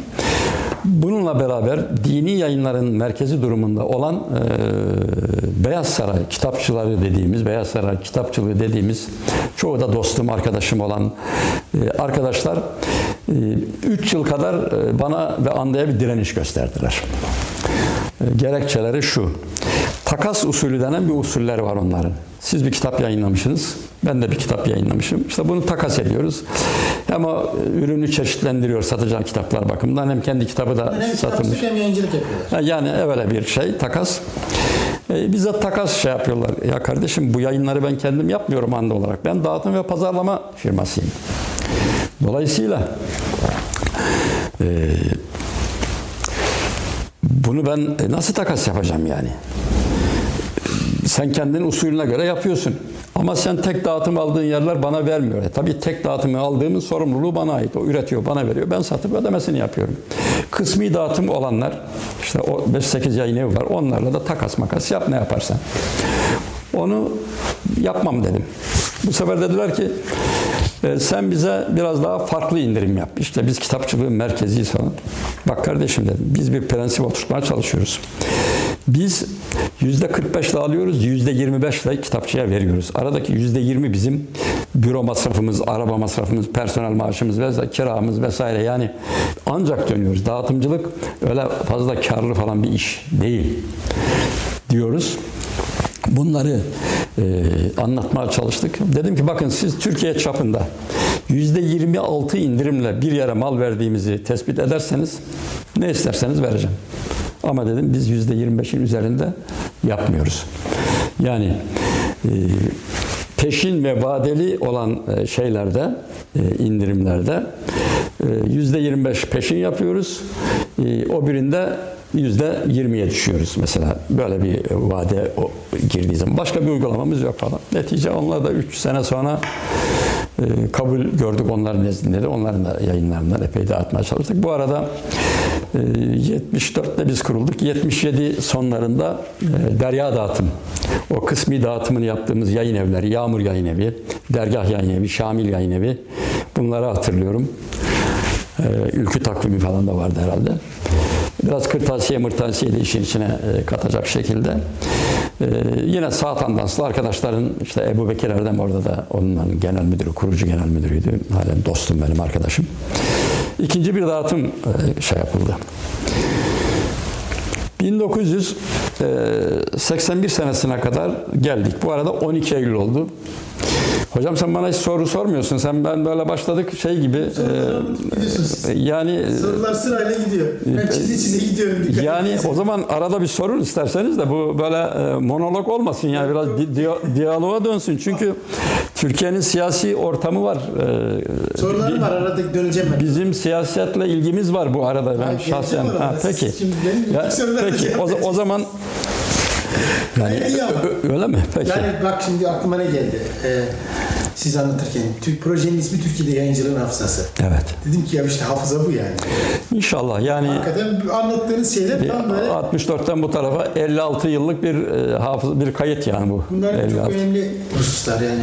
Evet. Gerçekten- Tabii genç yaşta şey yaptık ama e, içine Ben girdik. Şey sormuştum sen hürriyetten ayrıldığınızda hiç pişman oldun? Tamam. Ee, anda böyle büyük bir açılım yaptı, böyle büyük bir katkı yaptı, ee, bir şeyi var.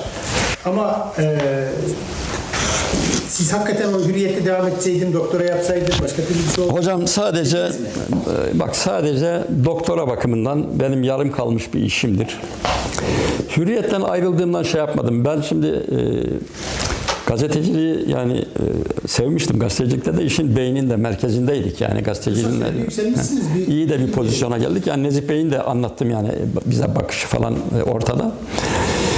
E, pişmanlık duymadım. Yani şöyle, orası bir farklı dünya biraz daha. Yani o günün gazetecileri, sosyal hayatları, yaşantıları vesairesi. Tabii ben onların her işlerinin içinde değilim ama yani mesai arkadaşısın, şeysin. Yani böyle bir dünya görüşü olarak e, ben tam onlara böyle yüzde yüz adapte olabilmiş bir pozisyonda değildim. Ama işimi ciddiyetle yapıyordum. Onlar da beni e, hoş görüyorlardı yani.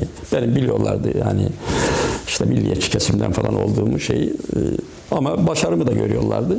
Bu şekilde şey yaptım. Ben burada inandığım istikamette e, bir mesai sarf ettiğim için memnundum. Fakat yarım kalan doktoram bakımından bir e, pişmanlığım olmuştur. Yani kalıp tamamlasaydım. Ben avukatlığı bile yapmamış. Yani hukuktan ekmeğini yemeyen bir adamım ama yarım kalmış olan bir işim. E, Dediğim gibi yani fakülteyi dereceyle bitirmiştim. Yani bu Okul tahsili sizin için çok bence etkili olmuş. Yani bu işleri bu disiplinli yapmanızın, kurumsallaştırmanızın herhalde bir arkasını biraz hukuk tahsiliniz oluşturuyor. Evet. Ben şimdi meslekler sosyolojisi çalışan biri olarak Hocam doğru söylüyorsunuz. Şöyle hukuk tahsili insanı hayata hazırlayan bir eğitimdir. Yani çok önemli bir. Hukuk nosyonunu, formasyonunu almış olan insan e, genç yaşta e, böyle bir ciddi e, hayat tecrübesi edinir. Yani yaptığı işlemi bilir, hukuki boyutlarını bilir, önü nedir, sonu nedir, zarar mı doğar, bundan kar mı doğar, usule uygun mudur, değil midir gibi. Yani tıp öğrencileri bana göre hayata, mesleğine hazırlanırlar. Çünkü orada da insan önlerine konuyor. Hukuk öğrencileri hazırlanırlar. Diğer tahsillerde e, sahada e, işin öğrenilmesi, hukuk da tabii sahada geliştirilir ama eğitim olarak mesela ben hukuk tahsil edenler, etmek isteyenler, akrabamdan, yeğenlerimden falan onu sordular? Dedim ki yani hukukçuluktan ekmeğini ye ve yeme. Ben ticaretten kısmetim açılmış öyle geldim ama hukuk eğitimi insanı hayata hazırlar. Bu dediğiniz doğru. Benim e, iş disiplinimde, iş hayatımda, sonra kendi adıma firma kurdum. Oradaki çalışmalarımda hukuk öğrenimi e, görmüş olmamın faydalarını çok gördüm. biraz şeyi konuşalım istiyorum. Yani 81'e geldik oradan sonra devam ederiz. Ama bu 70'ler siz nerede duruyordunuz? Yani bu sokak hareketleri oldu. Evet. Ülkücü camia içinde nerede duruyordu? Yayın evi.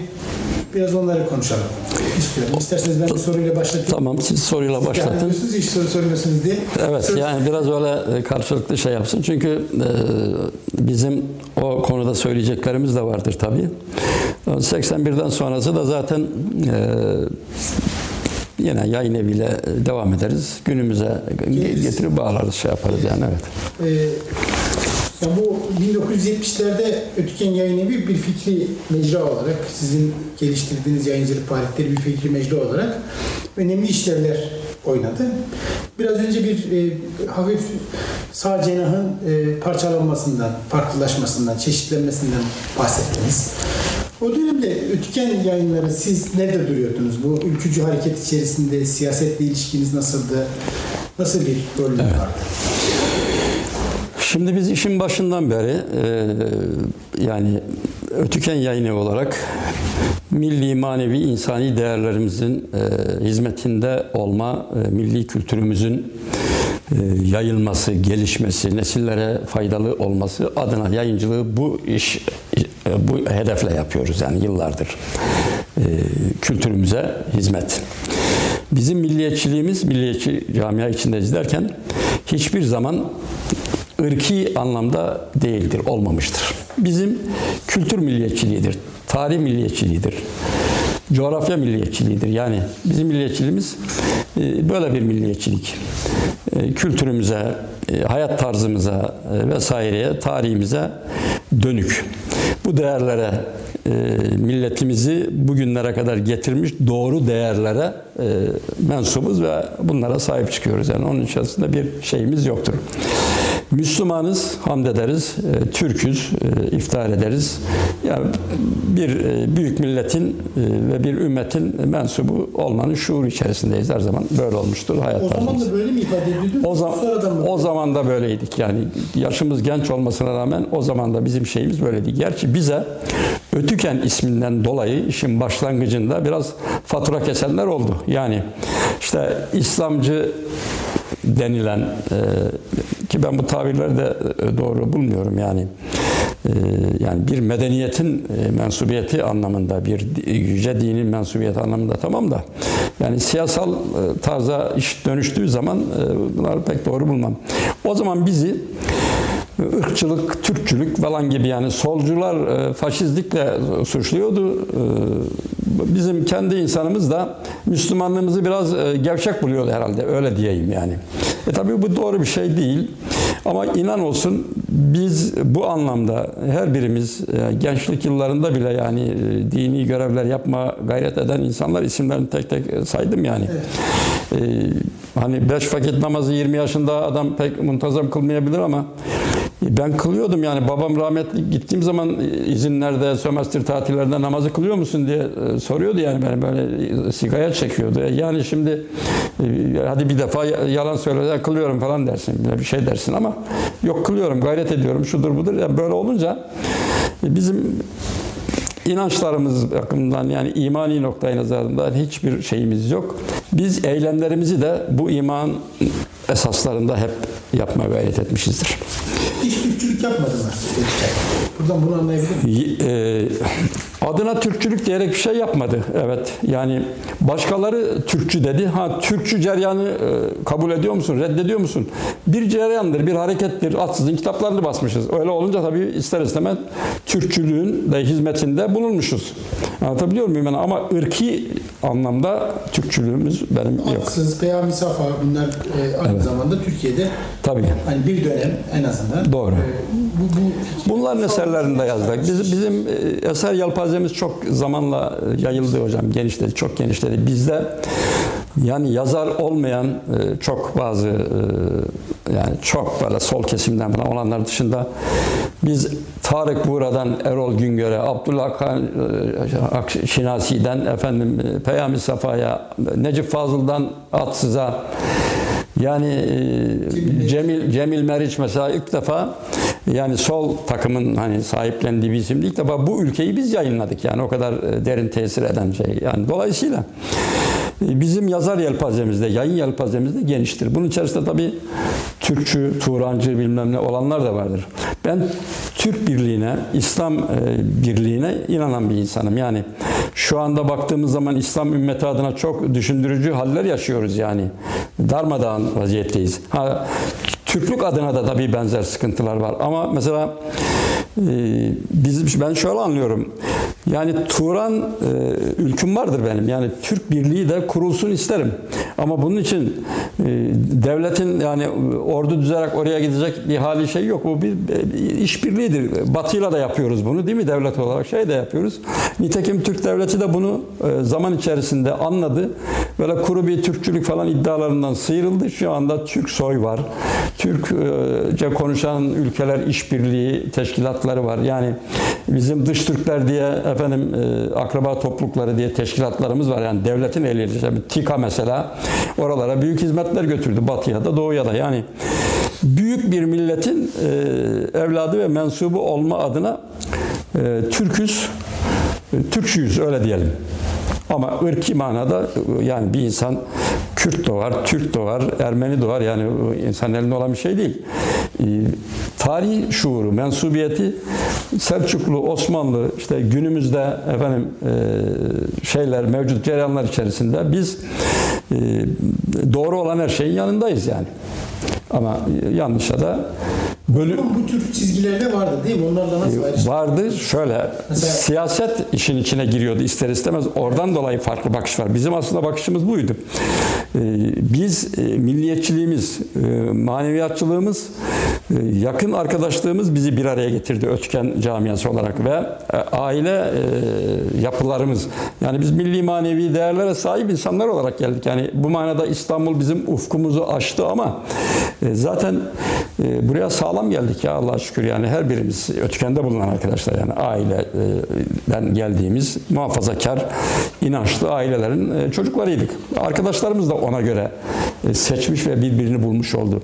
Şimdi e, siyaset 1960 darbesinden sonra 1965'te Türkeş Bey'in e, Cumhuriyetçi Köylü Millet Partisi'ne girmesi ve genel başkan olmasıyla ilk defa milliyetçilik fikri siyasi bir hareket içinde yer aldı. Erbakan Hoca'nın da İslamcılık fikrini e, e, kurduğu işte Milli Selamet Partisi içerisinde yer bulması, yer alması gibi. Bunlar ne zaman oldu? 1965'te Türkeş, 1969'da Konya'dan bağımsız milletvekili, başka çaresi yoktu Süleyman Bey. Odalar Borsalar Birliği Başkanı iken Erbakan Hoca'yı e, aday bile yapmamıştı. Ama benim memleketim Konya bağımsız aday olarak hocaya 3 milletvekili, 4 milletvekili çıkaracak oyu verdi. 90 küsür bin oyla geldi. Arkasından partiyi kurdu falan. İslamcı bir çizgi o başlattı. Milliyetçi bir çizgiyi de Türkeş başlattı.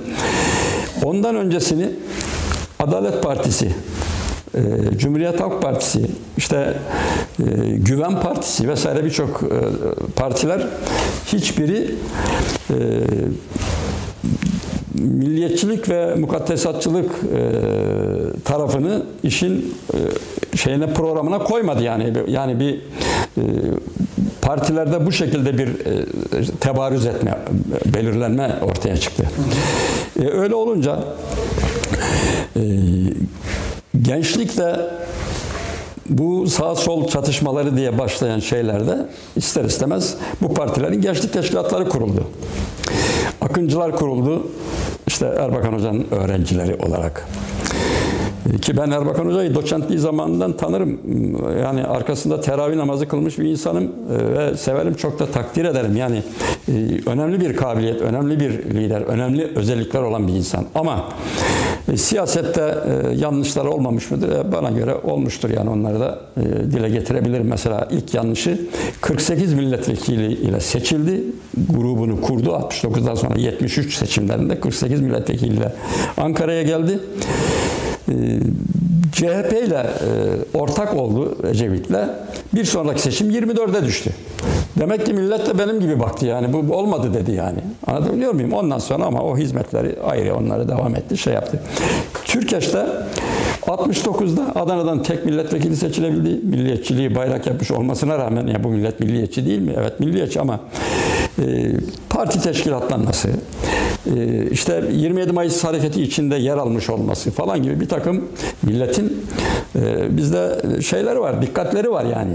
E, Benim babam bana diyordu ki oğlum ya Türkeş'te seviyorsun, ediyorsun falan ama yani netice bak Menderes işte ben ona babama yani evlat olarak savunuyordum. Ya baba o zaman o Hindistan'a sürülmüştü. İşte oradan mektuplar yazma, önlemeye çalıştım. Muvaffak olamadı yani idamlar olmasın falan diye. O, o vakaları anlatıyordum olan şeyleri. Şimdi neticede Ne oldu babanız? Ya bana evlat sevgisinden dolayı oldu. Ve babam e, Demokrat Partiliydi. MHP'ye de oy verdi yani. Yani öyle. E, Hatta Konya'da MHP e, il teşkilatı e, bina olarak babamın orada bir yeri vardı. E, Onlar şey yaptılar yani orada faaliyet gösterdiler. Benim arkadaş çevremi de tanıyordu, seviyordu yani şey yapmadı. Şimdi Türkeş Bey de Adana'dan 1969'da tek milletvekili olarak seçildi. Bu arada mecliste CHP çok güçlü. Ecevit'in Karaoğlan diye e, efendim e, böyle çok popüler olduğu zamanlar İnönü gibi e, bir devrin paşasını, askerini, siyasetçisini devirmiş bir adam filan. E, tabii sol azgınlık içerisinde e, İşçi Partisi var. Mehmet Ali Aybarlar orada, Çetin Altanlar mecliste. E, Türkeş e, tek başına Adana'dan seçildi, seçilememiş olsaydı belki bu hareket nereye giderdi bilmiyorum. Ee, Allah nur içinde yatırsın Faruk Akkülat diye Adana İl Başkanı ve İmam Hatip Okulu Müdürlüğü'nden emekli bir ağabeyimiz, büyüğümüz vardı. MHP'de de genel başkan yardımcılığı falan yaptı. Türkeş Bey'i zorla Adana'dan o aday gösterdi. Kendi seçilebileceği yeri ona terk etti. Türkeş Adana, Ankara'dan aday olmak istiyordu. Dedi ki Ankara riskli. Ben Adana'yı biliyorum. Adana'da mutlaka seçilirsiniz. Nitekim Türkiye'de 73 seçimlerinde bak Erbakan Hoca 48 milletvekiliyle geldi. Türkeş Bey Adana'dan bir milletvekili olarak çıktı. Şeyde 69'da. Erbakan Konya'dan geldi. Türkeş e, Adana'dan geldi bir milletvekili olarak. 73 seçimlerinde MHP %300 büyüdü. 3 milletvekili oldu. Birden 3'e çıktı. Yani bir abimizin esprisi var. 4800 liraydı. Yani, yani yüzde, de- o bize Marmara'ya gelirdi. Derdi ki ey MHP'liler sizi tebrik ediyorum. Ee, Yüzde 300 büyüdünüz. Birden üçe çıktık yani. Sonra 77 seçimlerinde Erbakan Hoca e, dediğim gibi e, 73'teki koalisyon ortaklığı sebebiyle 24'e düştü. MHP de 17 milletvekili çıkardı ve e, koalisyon ortağı oldu. Erbakan da ortağı oldu. Süleyman Demirel başkanlığında, başbakanlığında e, bir başbakan yardımcısı, Milli Cephe e, Milli Cephe Hükümeti. E, Demirel o konularda başarılı adamdı. Yani biz şimdi biliyorsun e, Haziran seçimlerinden sonra bir koalisyon oluşturamadık. Bu Davutoğlu zamanında falan hani şeyde yeni bir seçime gittik. Demirel birinci cephe, milliyetçi cepheyi kurdu. Bir müddet sonra e, Ecevit geldi tekrar gönderdi onu ikinci milliyetçi cepheyi kurdu. Yani e, Demirel çok pratiği olan bir adam. Yani fikri zikri itibariyle e, farklılıklarımız var ama ben onu e, pratiği ve kabiliyetleri adına şey yaparım yani e, Takdir takdir ederim. E, Her şeyi hazmedebiliyor adam yani kabulleniyor, hazmediyor. Şey, her, her adam yapamaz bunu yani şey yapıyor. İşte ortak olmaması e, gereken gibi bir adam vardı. Ondan da ortak oluyor yani şey yapıyor. Böyle bir hali vardı. Demirelcilik diye bir şey. Demir, ha, demirelcilik diye atana rahmet böyle bir şey. Siyasetinde pragmatizmin, Evet. Ben pratik dedim evet pragmatist böyle bir adam. Ama işte başka türlü nasıl 7 defa 6 defa gidip 7 defa gelecek? Yani bu bir e, kabiliyet. E, Zaten 12 Eylül'de bunların Erbakan'ıyla, Türkeş'iyle, Ecevit'iyle, Demirel'iyle hepsi birden e, dağıldılar yani. E, darbe hepsine birden geldi. Dönemi kapattı da. Kapattı yani evet. Darbeler zaten öyle. Şimdi e, koalisyonlar içerisinde devam etti. E, bunlar da e, yani siyasette liderler şöyle düşünür. Ben de genel idare kurulu üyeliği yaptım e, iki dönem. MHP'de genel merkez yöneticiliği yaptım. Onu da anlatırım. E, iktidarın bir bacağını tamamını alamıyorsan bile bir bacağını tutmak, yapışmak e, bir siyasi hareket için e, elzemdir.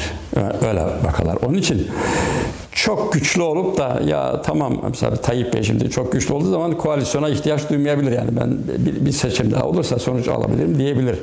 Ee, ama öyle değil de daha böyle tercihlerin henüz tam oturmadığı, siyasi istikrarın böyle çok sürekli hale gelmediği dönemlerde her parti mevcudiyetini iktidarda göstermek ve ispat etmek ister. O süreklilik için şart. Evet. O manada e, Demirel'in milliyetçi cephe hükümeti talebine Güven Partisi de yani Feyzoğlu da evet dedi. e, Erbakan Hoca da evet dedi. Türkeş Bey de evet dedi falan böyle kuruldu. Dört partili şey.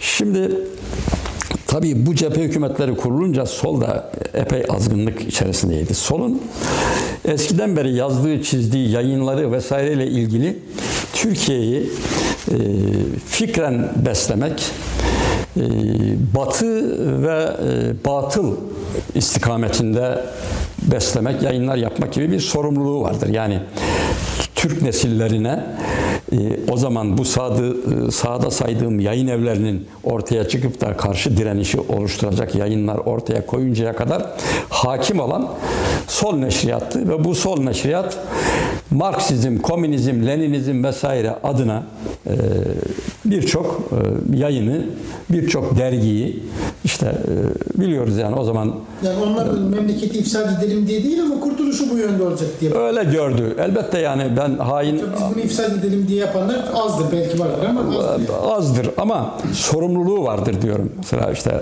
Doğan Avcıoğlu vesaire. Ve bunlar tabii bir ara bu yayınların yanında e, bir takım e, temaslarla e, darbe hazırlıkları vesaire içerisinde de oldular. Bunlar da belli oldu yani. O manada da sorumlulukları var. Değilse dolayısıyla bu partilerin bu yapılanmaları arasında 68 kuşağı denen e, nesillerin başlattığı, ben 68 kuşağı değilim, ben 66'da mezun oldum ama o kuşaktan alt sınıflarda olan arkadaşlarımızı falan tanıyorum yani işte birkaç tane isimde sohbetin başında söyledim. Şimdi bilahare bunlar e, çok yanlış işler yaptılar. Mesela Beyazıt'ta üniversitenin içerisindeki Beyazıt e, yangın e, kulesine, Beyazıt kulesine deniz gezmiş çıktı Kızıl Bayrak astı yani. Dersleri durdurup heykelin önünde, üniversitede merkez bahçesindeki heykelin önünde toplanıp nutuk attıktan sonra gidip Kızıl Bayrak. Niye asıyorsun bunu? Biz bunu yıllar sonra efendim İbrahim Kaypakkaya e, bilmem ne e, şeyiyle Beyoğlu'nda da e, sergilendiğini gördük AK Parti zamanında. Hatırlarsanız duvarlar böyle afişlerle dolduruldu. Yani böyle bir bir zihniyet vardır. Rusya'nın stratejisi Akdeniz'e inmek vesaire adına işte e, şeyden Ordu'dan, Ünye'den vesaireden böyle başlayarak e, güneye kadar İskenderun'a kadar inip çıkacak böyle böyle bölünmüş ve kendisine peyk haline gelmiş bir ülke, bir Türkiye hedeflediğini inananlardanım ben yani böyle bir hedefi vardı. Bunun için o zaman için. Vallahi bugün de fırsatını bulsa işte Kırım'ı yuttuğu gibi gücü yetse e, emellerini değiştirmez. Yani emperyalist tarafı olan bir şeydir yani devlettir. Biraz da tabii yani Turan ülküsüne inanan kişiler olarak Türk dünyası Rusya'nın Evet. e, egemenliği altında. Halen. O da sizi biraz anti-Rusyacı yapıyor tabii olarak. Yapıyor. Ben yani e, şöyle e, milletlerle yani mesela Rus milletiyle e, bilmem ne Ermeniyle falan yani öyle kavgalı bir şey değil. Dedim ya başta insan Ermeni yaratılır Rusya'da o değil. Fakat yönetenlerin Devlet olarak. ha, devlet olarak yani Rus emperyalizmi var Türk dünyasını ezen. evet. Siz de Türkçü olduğunuz için tabii olarak Rus karşıtısınız. Evet Türk olduğum için Türkçü sol olduğum evet. fikriyat var. Sovyetlerle temas halinde. Dolayısıyla böylesi bir karşıtlık oluşması normal. normal. Çatışmalar var ama siz çatışmaların içinde değilsiniz. Çatışmaların içerisinde ben olmadım yani Ötüken fiilen.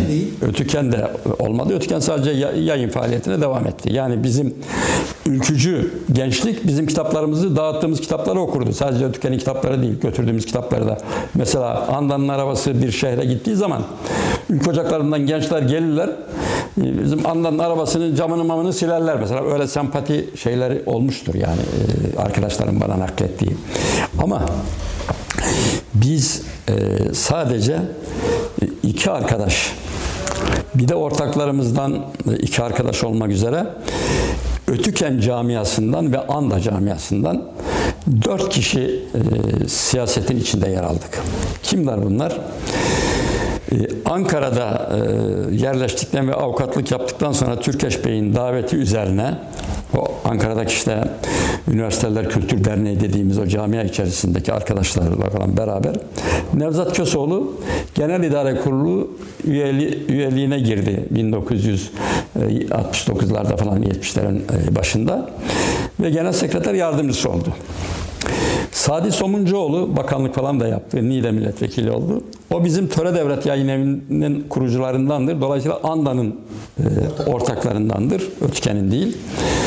O da e, yine Genel İdare Kurulu üyesi, parti sözcüsü, işte daha ileri safhalarda ANAP'tan bakan oldu. İşte e, MHP'den bakan oldu. Sonra ANAP'tan e, Mesut Yılmaz zamanında bakan oldu falan. Siyaseti uzun zaman devam ettirdi. Bu iki arkadaş. Biz de Nevzat abiyle beraber Ötüken camiasından ben 1974 e, senesinin sonunda yani 1975'te e, Genel İdare Kurulu üyesi oldum. Türkeş Bey'in isteğiyle ve gıyabımda e, alınmış bir kararla yani bizim Nevzat abi falan böyle şey yaptığı için Ankara'ya geldim. Şeyden Samsun bürosuna gitmiştim Anda'nın. Ben bürolara gider teftiş ederdim arada bir görev icabı. MHP'nin kongresi var. Tabii biz de e, o ana kadar işte sevdiğimiz insanlar var. Fikirlerini, milliyetçilik fikirlerini benimsiyoruz. Kongreye de, uğrayayım dedim. Ankara'ya döndüm Samsun'dan İstanbul'a dönmedim. Kongre yapılırken ben kongre salonuna girdiğimde Türkeş Bey'in listesinden Genel Kurulu üyeliğine aday gösterildiğimi gördüm. Başka liste var mıydı? Ee, o dönemde yoktu. Sonra çarşaf liste falan da çıkan kongreler oldu tabii Türkeş Bey'in de çıkardığı. Ee, Ben anda dağıtımın genel müdürüyüm. Ee, 74'te kurmuşuz. Aradan bir, bir buçuk yıl geçmiş. İşte yaptığımız faaliyetler, e, dağıttığımız kitaplar vesaire ne, olmuş? Bir- Birileri de söylemiştir bilmiyorum. Ben ya be abi ben işim var ya siyasetle hakikaten de istememiştim, düşünmemiştim. Nevzat Köseoğlu'nun benim üzerimde hem hakkı hem e, yani hukuku çok olan bir insan. Dedi ki tamam ya böyle karar verdik. İşte Türkeş de istedi dedi. Girdin dedi. Girelim dedik. Peki girdik. Ee, Ülkücü Hareket'in bu anlamda e, Genel İdare Kurulu üyeliği şeklinde bir e, şeyim oldu. E, içinde bulunmam oldu.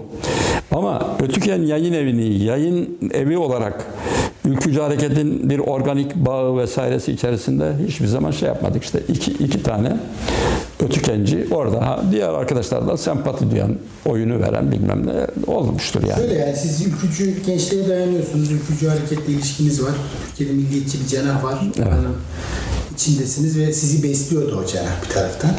Yani yayınlarınızı dağıtıyorsunuz. Evet. İlişkileri sağlıyor ama yani Ötken Yayın Evi'nin böyle günün sonunda buraları beslemekle birlikte dışında kaldığını da görüyoruz. Evet. Yani bunu nasıl başardınız? Bu bence ayrıca bir anlatmanızı isterim ben bunu.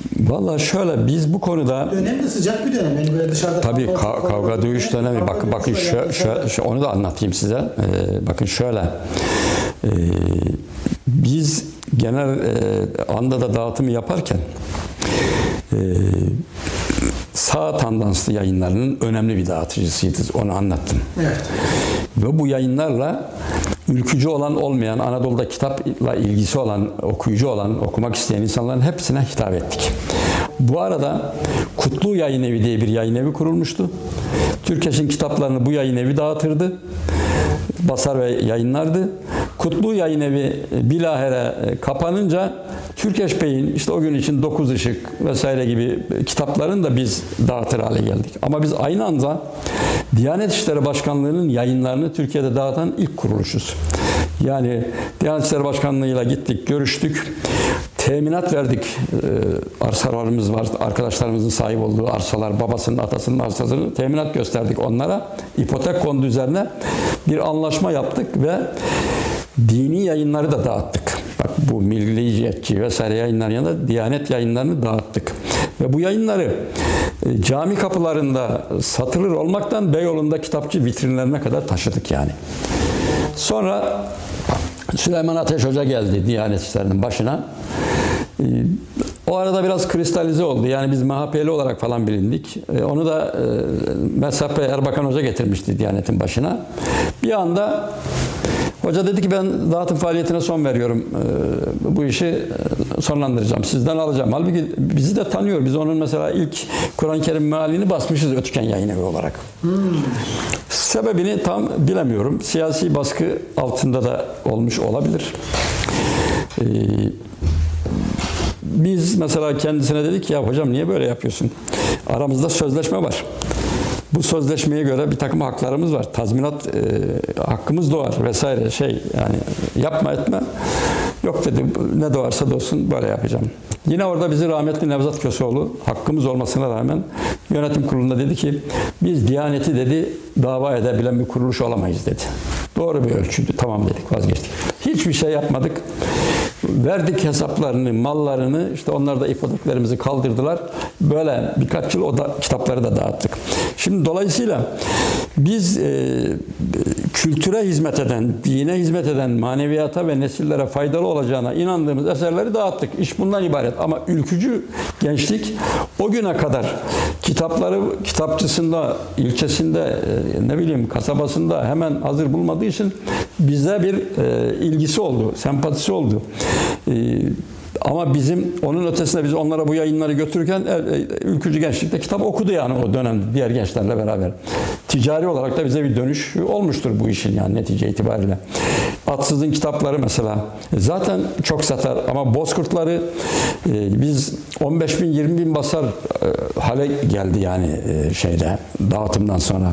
Tarık Buğra'nın Küçük Ağası 5 bin 5 bin basardı 15'er bin basar hale geldi. Yani ciddi tirajlar sağlandı. Şeyi atsızı siz bastınız mı yoksa sadece dağıttınız mı? Bastık. Bilahare Mesela bahsettiğiniz perspektife çok uymayan bir fikriyat atsızın Bozkurtların dönemi. Yani onu basmakla nasıl bir Şöyle şöyle şey yaptık. Atsızla ilgili şunu söyleyeyim. yani siz diyorsunuz yani biz ırkçı değiliz işte ama burada bir ırkçılık var. Mesela onu nasıl açıklıyordunuz kendiniz? Ben atsıza ırkçı demem, Türkçü derim. Türkçülüğün e, işte babalarından birisidir. Önemli bir ins- insandır. Fakat ben atsızı tanıdım. Necip Fazıl'ı da tanıdım. Her ikisinin de e, fikirlerine vesaire sohbetine muhatap oldum. Şimdi bir hakkı teslim etmek isterim burada. Ben Topçu Hoca'yla yani o günün Bunları üçünü de soracaktım. Siz onları anlatınız. Bakın şimdi Nurettin Topçu Hoca e, Hareket Dergisi ve Hareket Grubu etrafında arkadaşlar. Bu arkadaşların Ezel Elverdi, Ebu Bekir Erdem, efendim e, Tevfik Fikret Göncüler anda da benim satış müdürümdü yani o harekete mensup olmasından beri. İşte o zaman daha genç olmakla var İsmail Kara. Bunlar hepsi se- sev- Doğan. Ha, Mehmet Doğan, Kayserli Mehmet Doğan. Ee, bu e, arkadaşlarla bizim şeyimiz var, e, dostluğumuz, arkadaşlığımız var. Milliyetçiler Derneği'dir benim İstanbul'da geldiğim zaman Marmara Kıraathanesi'nden sonra ikinci müdavim olduğum yer. Ee, Nurettin Topçu Hoca'nın yönetimi bıraktığı e, döneme rastladık yani biz o yönetimdeydi bir ara İstanbul Milliyetçiler Derneği'nde Ezellerle falan beraber. Onlar oradan ayrılmışlar. Biz oraya e, geldik. Sait Bilgiç e, genel başkan oldu. Sonra Ferruh Müftüoğlu Teknik Üniversitede profesör o oldu. Ben oranın yönetim kurulunda da bulundum Milliyetçiler Derneği. Şimdi Birlik Vakfı'nın olduğu yer Çemberlitaş'ta. Şimdi bu camiaların hepsiyle görüşürüz, tanışırız ama o arkadaşların e, hareket grubu olarak e, çok birlik beraberlik içerisinde olduğu ortamlarda çok şey yapmadım. Emin Işık Hoca benim çok sevdiğim e, yani benimsediğim eserlerini sattığım, dağıttığım bir, bir insandı yani. E, şeyde e, Necip Fazıl'ın da Büyük Doğu Kulübü diye üniversite öğrencilerinden oluşan bir kesim arkadaş vardı. Ben Büyük Doğu Kulübü'nün üyesi değilim. Hareketin de yani e, üyesi, değilim yani üyelik anlamında ama orada da çok yakın arkadaşlarım vardı. Yani o camiaların hepsi beni ve Ötüken'deki arkadaşları Niyazi Özdemir e, işte içimizde sonradan şöhret olan bir adam. Siz de tanıyorsunuzdur kendisini. Eserleri, romanları vesaireyle. Yani e, Niyazi Özdemir de e, atsızı severdi yani. E, şimdi Niyazi Özdemir'e ırkçı diyebilir misiniz yani? E, bu diyemezsiniz. Ben, yani, dolayısıyla ben kendimi de biliyorum. Atsızın etrafında da Nurettin Topçu'da olduğu gibi, Necip Fazıl'da olduğu gibi kümeleşmiş e, gençlik çok fazla yoktu o dönemde. Yani daha sınırlı sayıda belli arkadaşlar yani Türkçülük e, meselesini benimsemiş. Gençlerden ziyade biraz daha böyle yaşı bir yere gelmiş. E, Atsız'la 44 e, milliyetçilik olaylarından işte o davalardan vesaireden devam eden gelen dostlukları, arkadaşlıkları falan olan bir grup insan vardı. Biz 1974 senesinde e, 74 veya 75'te yani anda dağıtım kurduktan sonra Atsız'ın e, kitabını e, basmak istedik. Yani Bozkurtlar benim de okuduğum, heyecanla okuduğum, 15 yaşındayken okuduğum, okuyana heyecan veren falan bir eser. E, çok da satıyor, çok da şey yapıyor. E, Atsız'ın da yaşlılık dönemleriydi. Bu vesileyle Maltepe'deki evine birkaç kez gidip geldim. E, çayını, kahvesini içtik, sohbet ettik. E, eserlerinin telif haklarını aldık. Şunu söyleyeyim. Atsız çelik gibi e, iradesi olan, duruşu olan bir adamdı. Bak o yaşta, 75 yaşlarında falan ben onu tanıdığımda, 70'in üstündeydi. Çok prensip sahibi bir adamdı. Anlatabiliyor muyum? E, bir telif hakkı ödemesi yapmış bizim Nurhan ona kitaplarından dolayı. Parasını vermiş. Atsız Hoca gitmiş yayın evinden. Nurhan anlatır bunu. Ee, ertesi gün sabahleyin diyor geldim 8.30'da diyor yayın evini açacağım. Baktım kapıda Atsız Hoca bekliyor diyor. Hocam hayrola ne oldu falan. Hele demiş girelim içeri girmiş. Demiş ki ya siz bana fazla para vermişsiniz. O parayı iade etmeye geliyor. Bak Maltepe'den kalkıp geliyor. Ee, Nurhan da diyor ki ya hocam ben sana söylemeyi unuttum. Biz 5000 değil de onu 6000 bastık, 7000 bastık neyse yani. O baskının farkı olarak fazla ödeme yaptım diyor. Ha diyor. Aynen ifadesi. Ya diyor yani e, böyle Müslüman adamlar da var demek ki diyor falan. Nurhan'a böyle bir takdirde bulunuyor yani. Onun da işte birçok şeye hayatında şahit olmuş belki. E, suistimallere şuna buna. Yayıncılık camiası bu anlamda Yani şey değildir yani. olmuş yani demek ki. Yani demiş ki ya ma- maşallah demiş yani böyle e, bak o da böyle diyor yani e, Müslümanın da böylesi varmış falan gibi. Şimdi e, böyle bir yapı. E, Çok sağlam duruşlu bir adamdı. Atsız 12 Mart e, muhtırasından sonra e, şey oldu. E, hapse girdi. Bir yazısından dolayı. Yazıyı e, işte 74'lerde falan yazdı herhalde. E, Orkun e, dergisi, işte Ötüken dergisi falan gibi. Mesela Ötüken diye dergi çıkarırdı. Bizim Atsız'ın Ötüken dergisiyle ne organik ne fiili bir temasımız yok. Biz Atsız'la yani kitaplarını okumuşuz. Daha gençlik yıllarımızda fakat tanışmıyoruz, etmiyoruz bile. Şimdi bütün bunlardan dolayı bizi böyle irtibatlandıran işte ırkçı, Türkçü Derginin falan. aynı olunca. olunca böyle bir durumlar oldu.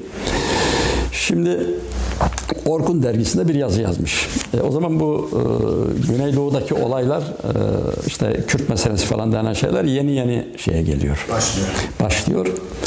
Atsız tabii e, sert bir yazı yazmış. Yani diyor ki özetle hani şimdi de diyorlar ya e, ülkücüler de bir ara onu söyledi. Hatta şimdi pek çok kimse ya sev ya git diyorlar yani. Ya bu vatanı sev ya defol git terk et. Ya sev ya terk et dediği gibi. Atsız da o zaman demiş ki yani ya burada e, bu milletin şeyi olarak e, bu coğrafyanın ve milletin mensubu bu devletin tebaası olarak kalırsınız yahut nereye istiyorsanız oraya gidin. E, Süleyman Demirel de bizim biliyorsun bir ara Müslümanlara Arabistan'a gidebilirsin dedi. Yani böyle söylenen Bir yere yolluyor birileri. gönderiyor. Halbuki tabii bunların hepsi yanlış.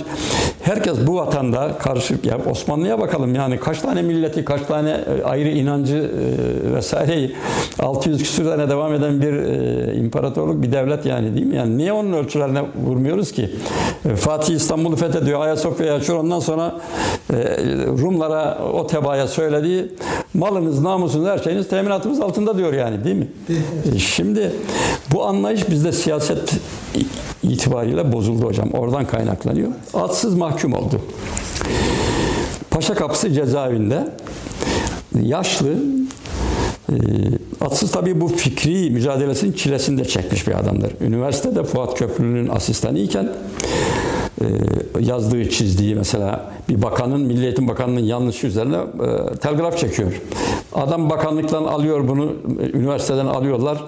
Bilmem e, falan yer, Edirne Üniversite şeyine, lisesine bir yere tayinli yapıyorlar. Anadolu'da gitmediği yer yok. Sonra da Süleymaniye Kütüphanesi'ne memur olarak koydular. Adam yıllarda orada kaldı yani. E, bunun bedelini de ödeyen adamlardandır yani. Böyle hemen hemen hiçbir e, iktidarın zamanında bir mesela Necip Fazıl Menderes'te çok e, yakındı efendim dergisinin çıkarılmasında bilmem nerede yani atsızın böyle ilişkileri de yoktu şey de yoktu yani kendi düz çizgisi içerisinde sürgünlerle bilmem nelerle bunlar ödemiş. Neyse netice biz Nurhan Bey'le beraber Atsız Hoca'yı dedik gidelim bir ihtiyacı falan olabilir. Paşa Kapısı Cezaevi Üsküdar'da ziyaret ettik. Söyledik baktık atsız geldi böyle bir e, kış günüydü de yani hatta bahar e, günüydü. Üzerinde palto falan böyle. Zaten yaşlanmıştı. Hocam dedik ya bir ihtiyacın var mı ne durumdasın falan. Yok dedi sağ olun herhangi bir ihtiyacım yok dedi. Şeyden tabii orada e, o zaman eskiden yani belki şimdilerde yani siyasi suçlu bilmem ne ayrımı falan çok yok yani. E, hırlısı, hırsızı, fikir suçlusu vesaire e, hepsi aynı koğuşta e, kalıyorlar filan. Ee, müdürden rica ettim dedi ya ben bir kütüphaneye veya başka bir odaya falan koysan da biraz okusam yazsam çizsem dedi. Onu dedi e, anlayış gösterdi kabul etti dedi. Onun için dedi sabah geliyorum akşam yatmaya gidiyorum yerime dedi falan yani böyle çok derdim yok dedi. Bir müddet sonra e, Fahri Koritürk Cumhurbaşkanı e, Çetin Altan da demiştim akşam gazetesinde yazıyor çiziyor diye de o da e, hapse mahkum olmuştu. Çetin Altan'ı bana göre e, solun yine işte o hakim e, pozisyonuyla Çetin Altan'ın e, affı gündeme geldi. İşte e, sağlık meselesi var. işte gözleri şöyle oldu, böyle oldu falan gibi. Ee, Kenan Evren'in nasıl hani e, solculardan bir sağdan bir soldan astık denge kurduk dediği gibi o zamanki e, yine e, muhtıracılar hadi darbeciler demeyelim e, bir denge kurdular. E, İşte generallikten şeye gelmiş, devletin başına gelmiş Fahri Korutürk Çetin Altan'ın yanında Atsız'ı da affetti. Beraber tahliye oldular cezaevinden. Kimse itiraz edemesin. Ya yani işte bir denge bir şey. Tabii belki de e, bir siyaset olarak, strateji olarak doğru bir şey. Biz Atsız'ı e, ziyarette gittik. E, yine Ötken'deki arkadaşlarla işte geçmiş olsun falan filan. Hocam geçmiş olsun biz keyifle söylüyor hocam işte geçmiş olsun çıktın dışarı hürriyetine kavuştun falan. Emin o şunu söyledi. Çok samimiydi onunla. Dedi ki ya çocuklar bir şey söyleyeyim mi?" dedi. Tabii cezaevi zor dedi. Hele benim yaş şartlarında falan. E, zor bir şey dedi. Ama dedi ben dedi sizin kadar dedi e, sevinemiyorum çıktığıma dedi. Çünkü dedi ya ben zaten dedi böyle bir cezayı hak etmemiştim dedi. Ben dedi devletim, milletim adına inandığım bir şeyleri yazdım dedi. Onunla beni dedi içeri attılar. Sonra dedi beni dedi e, denge unsuru olarak dedi e, kullandılar. Böylece çıktık dedi. Yani bunu söylemiş bir adamdır. Karakterini çok e, ciddi bulurum yani. E, ama e, ırkçılık anlamında yani e, bir e, şey varsa yani ben e, romanlarında falan e, öyle yani Türk e, varlığı bunu anlatır da bilmiyorum yani o ruh adamda falan böyle bir ırkçılık mırkçılık şey yoktur pek. Çok güzel yazıları var. Mesela ben sana şunu söyleyeyim. Ee, Necip Fazıl e, için mi? Ee, çok e, güzel bir e, şey yazmış yani. E, yazı yazmıştı. Atsız. Atsız evet yani onu e, şey yapan. Yani şimdi Necip Fazıl olabilir, başkası da olabilir. E, hizmetlerini öven, e, doğru şeyler yapmaya çalıştı vesaire falan diye arkasından bir yazı Necip Fazıl için yazmış olamaz. Necip Fazıl 83'te vefat etti. Atsız 75-76'larda e, vefat etti.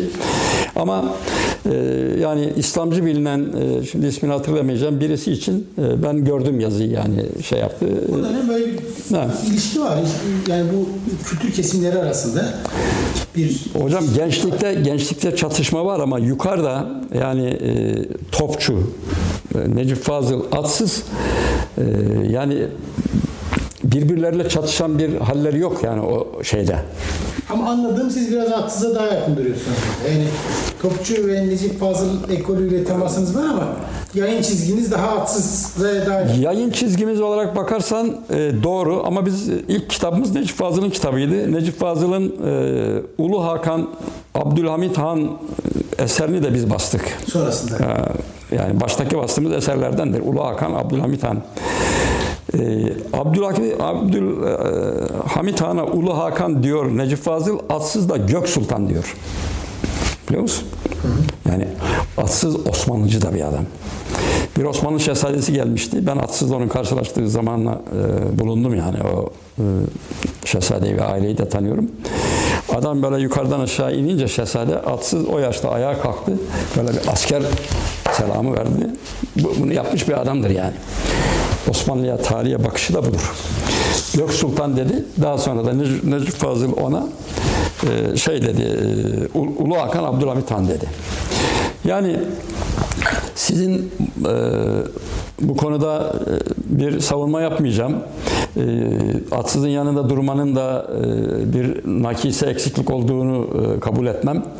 Ve ben hem Necip Fazıl'dan yazdıklarıyla okuduklarımla beslenmiş hem de atsızın romanlarıyla ilk böyle milli heyecanımı falan kazanmış, artırmış bir insanım. Ayrıca Kendisini tanıdım. Birkaç yıl e, yazarımız oldu. Gittik geldik. Şahsiyet olarak da çok düzgün bir adam. Yani insan olarak karakterli, düzgün. E, bir yaşantısı vardı. Paraya, pula, e, dünya nimetlerine hiç tamahı olmayan bir şey. E, Belki en az Topçu Hoca'yla e, bu manada e, az görüşmelerim olmuştur ama mesai. yani, teşvik mesai anlamında. Çünkü o bizim yazarımız falan olmadı. Kendi zaten hareket ve dergah yayın evinde olduğu için. E, onu da tabii bazı konferanslarında vesaire dinlemiştim. Çok e, takdir ederim. Yani e, o da bir ahlak e, abidesi insandır yani benim tanıdığım, bildiğim kadarıyla. E, ama bunların içerisinde en şöhretlisi, en kabul görmüş olanı işte her yerle e, münasebetlerini böyle e, tesirli kılan Necip Fazıl olmuştur. E, Necip Fazıl tabi şeydir yani mahkemeleri vesairesi itibariyle e, sansasyona müsait ortamlar Atsız'ın şimdilerde bütün kitaplarını basıyoruz. E, makalelerini, derlediklerini vesairesi. Mesela onun Çanakkale yürüyüşü diye e, bu Gelibolu vesaire üzerinden Çanakkale'ye e, bir yürüyüşü var. 9-10 gün devam eden e, bir 10-12 kişiyle. E, oralarda anlattıkları, gördükleri, köylüye temasları vesaire de atsız sadece bir e, kuru e, Türkçülük davasında olan bir insan değil. Ha, insanlar onun manevi hayatıyla ilgili değerlendirmeler yapıyorlar. Ben onu bilmem. Yani e, o Allah'la kul arasında olan e, bir şeydir. Fakat e, tanıdığım atsıza o konuda da biraz haksızlık edildiği kanaatindeyim. E, yani Bak şunu söyleyeyim. Biz Nurhan'la beraber şahit olduğumuz bir şey. Atsız'la e, yine bir sohbetimizde o Maltepe'deki evinde üzüntüyle şunu söyledi yani Türkiye'de olan ya dedi bana dinsiz dediler dedi. Vallahi böyle bak. Bana dinsiz dediler dedi. Bu- Bunu üzülerek söyledi. Yani e, namazını, niyazını, orucunu vesairesini bilmem. E, Bununla e, mesela işte Necip Fazıl Bey bu yönüyle biraz daha öne çıkmıştır falan. Ama bunlar Allah'la kul arasında olan işlerdir. Ben atsızın e, yanlış bir şey yaptı mı diye e, bakarım. Yazdığı romanlar vesaire e, millete bir e, gençliğe heyecan veriyor. Nitekim e, çok satıyor eserleri. Hala satıyor. E, yani Necip Fazıl'ın e, kitaplarını kendileri basıyor. Ne kadar sattığını falan bilmem ama Topçu'ya, e, Necip Fazıl'a falan nazaran atsız her nesilde satıyor. Çünkü Aksiyon var çünkü. Evet, e, hem kendi açısından Türkçülük gibi bir ülkü var, hem de e, aksiyon var. E, romanlar işte ona göre, işte Kürşat ve 40 yiğidiyle Çin sarayının basılması falan yani bunlar genç insanı şey yapar. Yani o bakımdan e, yayın evi de bir bizden sonra basanlar falan da oldu. Mesela e, en son e, oğlu Buğra e, ile bir kapsamlı sözleşme yapıldı. E, bütün işte eserleri, makaleleri falan hepsi Bir çıktı. dönem ayrı bir yayın evinden çıktı. Kendi yayın evinden çıktı. Kendi yok. İrfan İrfan Yayın Evi e, bir, bir ara bastı bir miktar. E, tabii kendi bastığı dönemler de oldu. Kendisi derken yani çocukları bastı sanki bir dönem. Yok, çocukları basmadı. Öyle mi? Evet, çocukları biri Almanya'da, bir tanesi halen Kanada'da, biri o zaman Almanya'daydı Yağmur Atsız falan. Yani e, belki e, işte Ergonokon yayınları falan diye e, yahut işte Orkun yayınları diye birileri basmış olabilir yani şey yapabilir. tatsız düzgün adamdı yani. Ben onu onu bilir, onu söylerim. Siz yani o dönemin diğer böyle daha milliyetçi, e, ülkücü yayınlar arasında abi daha İslami fikriyata daha yakın duruyorsunuz ama yani bu E, tabii. herhalde bunu rahatlıkla söyleyebiliriz. Tabii. E, bu biraz da aslında İslam karşıtı değiliz. Biz Buhari'yi, Buhari'yi, hadisi Buhari biliyorsun. Altı kitaptan biridir. En ciddi hadis kitabıdır. Ee, Mehmet Sofuoğlu Hoca Allah rahmet etsin. Ee, 17 cilttir. 16 cilt kendisi, 17.si indekstir. Ee, Buhari tam metin olarak 3 defa yayınlanmıştır hocam. İlki e, Selçuklar, Büyük Selçuklar zamanında, e, Melikşah zamanında yayınlanmış. İkincisi Osmanlılar zamanında yayınlanmış. Cumhuriyet zamanında da sadece biz yayınladık. Diyanet'in bile yayınladığı e, tecridi sarih e, şeydir yani muhtasar, muhtasar olarak yayınlanmıştır. E, bizim e, Kur'an-ı Kerim meallerimiz vardır. E, Bekir Sadak Hoca'nın Kur'an-ı Kerim meali. Efendim e, şeyin yine Süleyman Ateş'in e, Kur'an-ı Kerim meali şu anda İsmail Yakıt bir meal hazırladı. Onu bastık halen aktüel şey. Semantik metotla analiz diye Kur'an-ı Kerim güzel bir çalışma. Ondan sonra e, Mesnevileri e, basıyoruz. E, Biz e, Orta Asya kültürü yani Dede Korkut'tan bilmem nereden e, beri al gel e, e, kültür kökenlerimizle, bağlarımızla çok ciddi e, yayınlar yapıyoruz halen. Yani e, dedim ya başta milli, manevi, insani bütün şeyler, Batı klasikleri, Doğu klasikleri e, hep hepsini yayınlıyoruz. değil mi? Şu anda 1600 civarında yayınımız var. 1200 kadar tezgahta satılmakta olan kitabımız var. Biz başlangıçta neyi basıp neyi basamayacağımızı bilemezken 56 yıllık bir markayız, bir yayın eviyiz. Ben söylemiyorum yani bunu tevazuyu biraz kenara bırakarak söyleyeyim. Başkalarının ifadesi, e, sol tandanslı olanların da ifadesi budur. E, Yayıncılıkta bir marka olduğu Ötken'in ifade edilir. Belli bir istikametini, çizgisini, kalitesini e, bozmamıştır. Yani bu şekilde gelmiş bir yayın evi ve de şimdi e,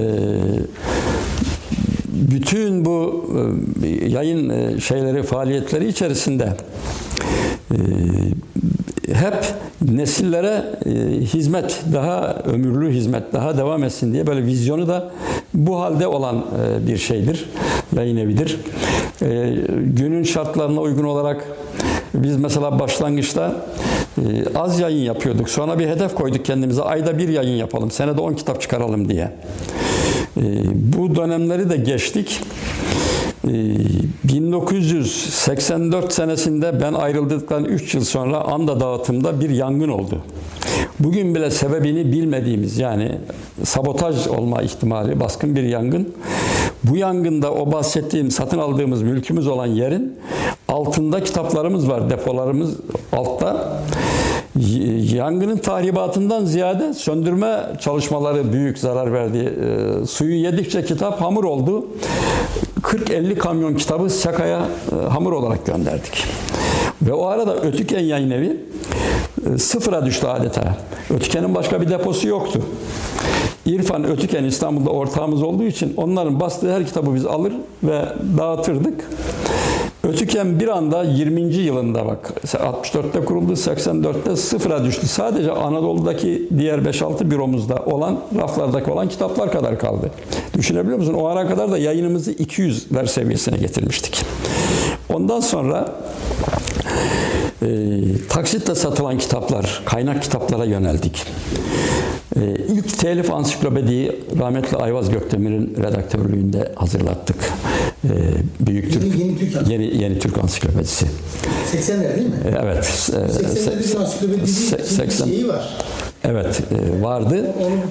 Yani işte e, Britannica, e, Fransız Larus vesaire yani e, bunlar hep çeviri. Çeviri. İlk telif eser kifayetli mi değildir yani ama işte 10 12 ciltlik İletişimin bir ansiklopedi faaliyeti var o zaman. evet. Ondan da önce mi? Biz 86'da falan şey yaptık yani 86'da falan başladık. Ve Büyük Türk Tarihi Yılmaz Öztürk'ün tarih kitabıyla birkaç kaynak esere yöneldi Ötken. Oradan tekrar güç toplamaya başladı. 84'te bir yerde sıfıra inmiştik. Ama şimdi hocam o günlerden yani günümüze doğru getirirsek ayda 10 kitap hedefimiz şey ayda bir kitap hedefimiz 10 kitaba çıkmış vaziyette. Şu anda e, dün sordum bizim e, gençlere dedim ki yani şey nedir? E, son 3 yılın ortalaması yeni kitap olarak mükerrer baskılar değil, tekrar basılanlar değil. Sadece yeni kitap olarak e, 100-120 kitap yayınlıyoruz senede. Bu sene bakın bu salgın vesaire olmuş olmasına rağmen şu anda 107 kitap yeni olarak yayınlamışız. Hedef 150 kitap diyor. Önümüzdeki işte 3 ay, 2,5 aylık dönemde demek ki tezgahta yayınlanacak kitaplar var. Çok yayın geliyor. Ee, Çok talep var. Ee, Editörya grubu e, yani 3 tane e, arkadaş çalışıyor. Ayrıca yayın danışma kurulu falan da var. Yani e, seçmekte zorluk çekiyoruz. Fakat başta dediğim gibi Türk kültürüne, milli kültüre, efendim maneviyatımıza, değerlerimize hizmet eden eserler ciddi araştırma mesela bir çalışma yapmışsınız alanınızla ilgili. Üniversite mensubusunuz. Üniversite bunu basmıyor. Yani basıldığı zaman da yayın evine bir kar getirmiyor yani ama o yayın o emek boşa gitmesin diye bastığımız pek çok e, eser var. E, şimdi 400 tane yıllık ortalama kitap basılıyor bizde. Ayda Tekrarlarla birlikte. tekrarlarla birlikte. Ayda 30 kitabın üzerindedir.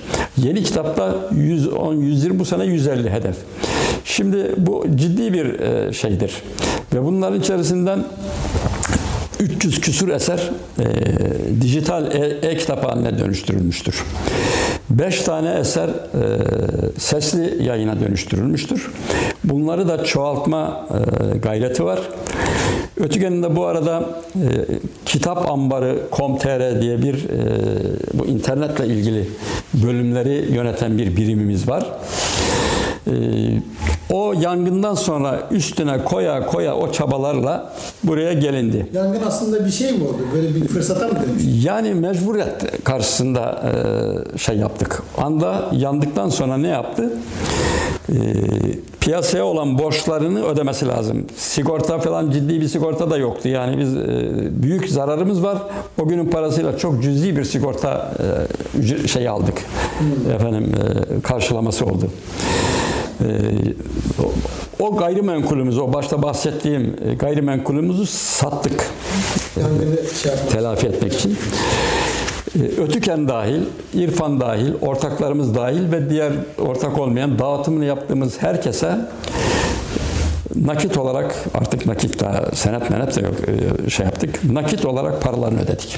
Kimseye beş kuruşumuz kalmadı. Malımız gitti ama itibarımızı kurtardık Allah'a şükür. Ötüken de oradan çok kitabı yandığı için e, ciddi bir para aldı. E, bu 87-88'lerde falan alabildi bu parayı. Yani biz yangından sonra 3-4 yıl orası elimizde kaldı yine yani satmadan. Oradaki 87-88'lerde kavuştuğu para da e, Ötüken'e bir hamle yaptırdı. E, İşte e, o e, başlayan e, kaynak eserlerin falan yayınlarını falan da e, biraz daha e, hızlandırabildik.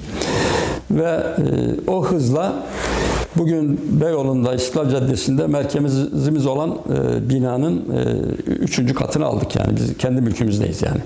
94 Benim hep dikkatimi 94'te. çekmiştir. İlk üniversite yıllarımda gittim. Yani Ötüken yayın evinin Şeye mi Beyoğlu'na mı e, gittin? Beyoğlu'nda İstiklal Caddesi'nde ofisinin olması mesela çok garip gelmişti bana o zaman.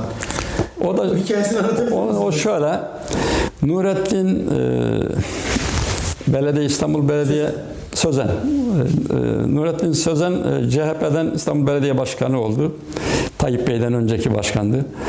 Tabii ben İstanbul'da e, 60'lı yıllardan beri yaşayan bir insanım yani kendi memleketimde 17 yaşıma kadar durdum ondan sonra buraya geldim. İstanbul'un her halini gördüm ama o yıllarda İstanbul hakikaten kötü yönetildi. Yani bir çöplük haline geldi.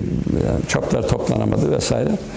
E, Zaten o e, ortam üzerine de Tayyip Bey bir e, yeni ümit olarak bir şey olarak e, geldi kazandı yani Sözen'i yendi. Şimdi Nurettin Sözen bunların Taksim grupları diye bir grupları vardı. Fikir üreten şey ne diyelim e, o kulüplerden biri yani. Mesela Ergun Göz'e Boğaziçi sohbetleri diye e, işte e, bir takım şeyleri yazar, çizer, e, münevver insan, üniversitede hocayla konuştururdu. Yemekli bir toplantı ayda bir defa orada dinlerdik. Rauf Denktaş geldi konuştu falan. Onlar Boğaziçi grubu dediler. Bunlar da Taksim grubu. İşte entelektüel, işte dışarıdan, içeriden gelenlerle böyle bir grupları vardı. Bunların Taksim'e böyle bir özel ilgisi vardı şeyin, Nurettin Sezen'in. İşte tramvayı yıllar sonra tekrar tramvay İstanbul'da kalktıktan sonra ben tramvayı hatırlıyorum. Üniversiteye ilk geldiğim yılda e, Fatih'ten işte Harbiye'ye kadar tramvay şey vardı yani. Peyhan Bey romanını yazmış. E, bu tramvayı koydu tünelle Taksim arasına falan. Şöyle bir şey söyledi. Taksim'i bir e, kültür sanat merkezi yapacağım. Biliyorsun bu e, sol tandanslı insanlarda bu kültür sanat lafı biraz e, fazla dile getirilir. Bizde daha geç başlamıştır ama biz de tabii kültür sanat medeniyet e, şeyini içindeyiz yani e, faaliyetinin içindeyiz. O zaman Oraya bir teveccüh oldu bazı yayın evleri. Ama sağ yayın evlerinden giden olmadı pek. Ee, Biz o hevesle dedik ya e, biz Cağaloğlu'nda 20 seneden fazla oturduk Klotfarer Caddesi'nde. Artık e, matbaa vesaire işi de Cağaloğlu'ndan yayıncılar, gazeteciler, gazeteciler gitti bu bağcılara falan doğru gidince e, orada bir e, Cağaloğlu'nda bir dağılma oldu yani. E, Ona e, Ahmet Güner Elgin Allah rahmet etsin gazeteci abimiz e, Cağaloğlu yıkılırken, Babali yıkılırken, ha, Babali yıkılırken diye kitaplaştırdı da. Biz de o arada heveslendik. Elimizde de bir miktar paramız vardı. İşte o yangın mangın şeyinden biraz da çalıştık tabii yangından 10 sene sonra aşağı yukarı 84'te yandık. 88'de falan e, Ötken yangının bedelini eline geçirdi. Ondan sonra 93-94 yılıydı. Orada bir satılık e, yer gittik baktık Nurhan'la ikimiz. Ötkenci diğer arkadaşlarına sadece böyle bir yer bakıyoruz bakın dediler. İkimiz karar verdik. E, Orada şu anda ihtiyacımıza cevap veriyor ama e, dar gelmeye başladı. O gördüğün yeri aldık. O hevesle gitmiştik. Fakat sonralardan Orada bizim sağ yayınları satan, tezgah açan arkadaşlarımız vardı. Gelirler bizden yayın alırlar, satarlardı orada. Bizim bütün yayınlarımızı tezgahlarda satarlardı. İlginin olduğunu orada gördük. Diyanet yayınlarını dağıtımda, anda dağıtım yaparken oradaki kitapçılara bizim yayınlarımızı falan verdiğimiz zaman Beyoğlu çevresinde de bu Beyoğlu'nu şeye kadar Karaköy'e kadar indireceksin. Orada e, vapur şeyleri vardı orada kitap sergi. ha Gazete bayileri. ciddi şekilde kitaplarımız satılırdı yani. Bu ilgiyi de görünce ya buraya gidelim dedik. Bir yer, bir mekan lazım diye. E, Orayı o şekilde aldık. 94'te geçtik oraya. Aşağı yukarı 25 yıldır oradayız. Fakat ondan sonra e, Beyoğlu'nda daha sonraki yıllarda 2000'lerden sonra e, biraz daha bir hafifleme de oldu. İşte oradaki büyük mağazalar falan da e, şey yaptı. Ama halen Türkiye'nin en önemli caddesi. İnsan yayınları geldi bizden sonra oraya.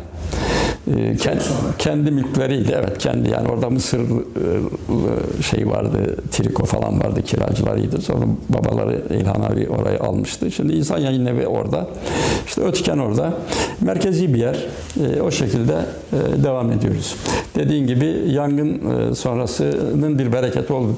Yanan yerin çimeni çabuk çıkar derler ya böyle bir şey. Şey yani gübresi oluyor. Evet, öyle oluyor.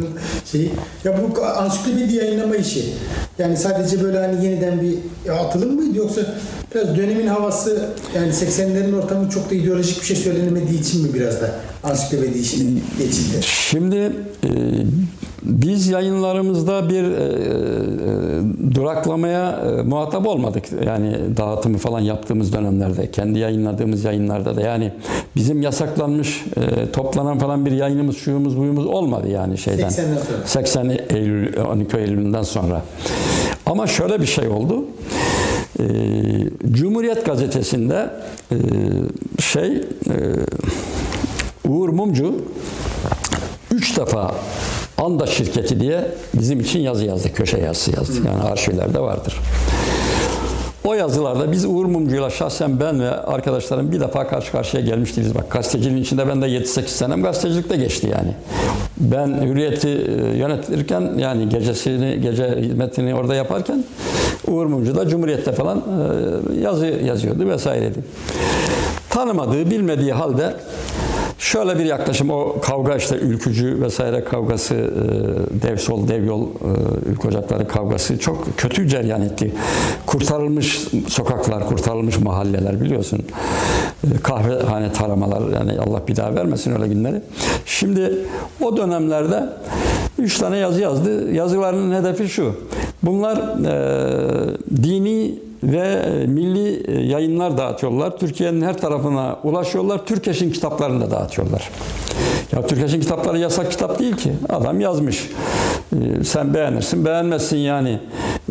İşte dokuz ışık demiş, bilmem e, kendine göre tarım kentleri demiş falan. Yani eserler yazmış, projelerini, programlarını oraya aktarmaya çalışmıyor. Onu da satıyoruz. Tarık Buray'ı da satıyoruz. Cemil e, Meriç'i de satıyoruz. E, Mesnevi'yi de basıp satıyoruz. Yani he- hepsi var. Böyle bir e, şey oldu. O zaman e, 12 Eylül sonrası olunca yani bu dediğim 80'li yıllar 81'lerde yani şu adam ülkücüdür, e, milliyetçidir dediğin zaman sokakta adamın öldürüldüğü günlerdi. Ben şahsen e, koruma polisi verdi devlet bana İstanbul'da MHP Genel İdare Kurulu üyesi olarak İstanbul'da yaşayan Toker yayınlarının sahibi Yalçın Toker'le bana koruma verdi.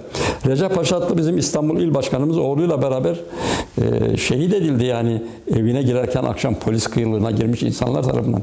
Böyle bir kötü ortam. Şimdi Uğur Mumcu bizi afişe etti. isimlerimizi verdi tek tek. Tamam mı? Yani böyle. Bizim oradaki görüntümüz ne yayın olarak ne yasak yayın olarak hiçbir şey değildi. Sadece Genel İdare Kurulu üyesi Sadi Somuncuoğlu, İbrahim Metin Devlet Gazetesi, Devlet Gazetesi ülkücü bir gazete, e, siyaset olarak MHP'nin yayın organı. E, Nevzat Köseoğlu oranın işte e, milletvekili, efendim, e,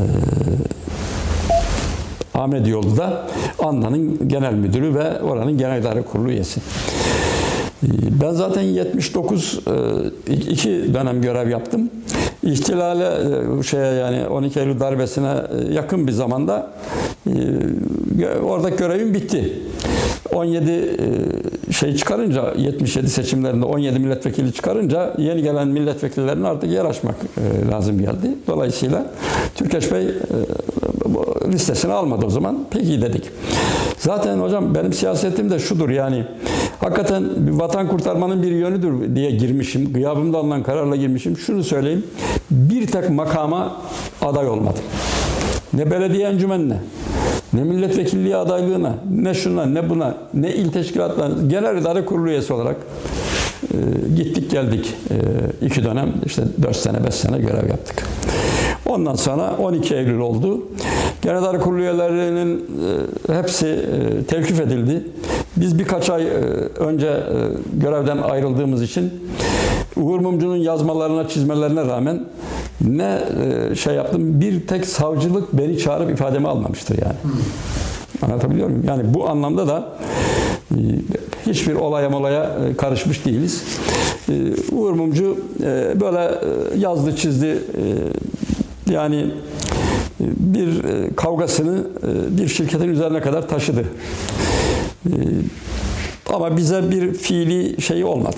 Etkisi olmadı. Etkisi ve zararı da olmadı yani. Nasıl Allah- değişti 80'lerde yayıncılık? Yani o yangının ötesinde o yayıncılığın tekniği, mekan değişti dediniz işte Evet. Bakıraloğlu, Şimdi- yıkıldı. Şimdi- Nasıl değişti? Nereye gitti? Şimdi hocam bak şöyle oldu. Biz e, 2004 yılında yani gelinceye kadar e, bu yayın evini kurduğumuz günden itibaren Ötüken'de bir vakıf şuuruyla baktık işe. Hiçbirimiz hayatını oradan kazanmadı. Bu yayın evi kuruldu. 4 sene Ahmet Nuri Yüksel abinin firmasıymış gibi göründü. Ondan sonra Nurhan geldi. Nurhan'la Ahmet Nuri'nin ortaklığı şeklinde e, görüldü. Yaprak Kitap Evi'nde zaten ayrılırken o bahsettiğim Dursun Ali Çemberci hani e, Yüksel Çengel'i alıp dışarıya götüren abiye verdik. Sen burayı e, işlet şey yap dedik. Onun sahibi oldu. Kağıt üzerinde bir ortaklığımız biz zaman verdik. O yangın öncesi yayınlar zor yapılırken ben yedek subayken e, Nurhan benim e, Nevzat abi Kars'taydı ben de Erzurum'daydım. Nurhan'a senet öde, ödeyeceğim param yok dediği zaman yayını yayıncılıkla para kazanmazken kendisine biz oradan emekli şey yedek subay maaşlarımızı gönderiyorduk. Sonra tabldottan yiyorduk yani bir ay süreyle. Böyle böyle geldi. Ee, 14 yıl 1978'e kadar bak 74'te ANDA bile kuruldu. Bu dağıtım ihtiyacına kadar geldi. Büyüdü yayın evi. 200'ün üzerinde kitap yayınladı. İlk defa 78'de anonim şirket haline geldik. O güne kadar içimizden ikisinin üzerinde Nurhan hayatını orada kazandığı için çalışıyor. Ne e, hukuku, hakkı huzur ne şu bu yok yani. Kazansın kitap yayınlasın. Kazancını hep kitaba döndürsün diye geldik. Ondan sonra üzerine de yangın geldi. Yangından sonraki şeyi anlattım. Şimdi 2004 yılında da 40. yılında kurucu nesil olarak yeni nesle devretme kararı aldık. Ve orada dedik ki biz burayı kurduk, 40 yıldır getirdik. Bizim çizgimiz, kalitemiz, istikametimiz, muhtevamız budur. Bunu size emanet ediyoruz. Siz de bir vakıf şuuruyla davranarak sadakayı cariye gibi arkamızdan, arkamızdan devam edecek şekilde bu müesseseyi büyütün dedik. Nurhan Bey 52 senedir bu işin başında yani şimdi hem ona maşallah diyorum hem de ötükene ve ötükencilere maşallah diyorum. Yani 52 yıl bir kurumun başında e, kalmak e, kolay iş değil herhalde değil mi? Nur, Kur'an içinde, tutan içinde. Evet yani o manada maşallah diyorum. Nurhan Bey 52 yılını oraya verdi.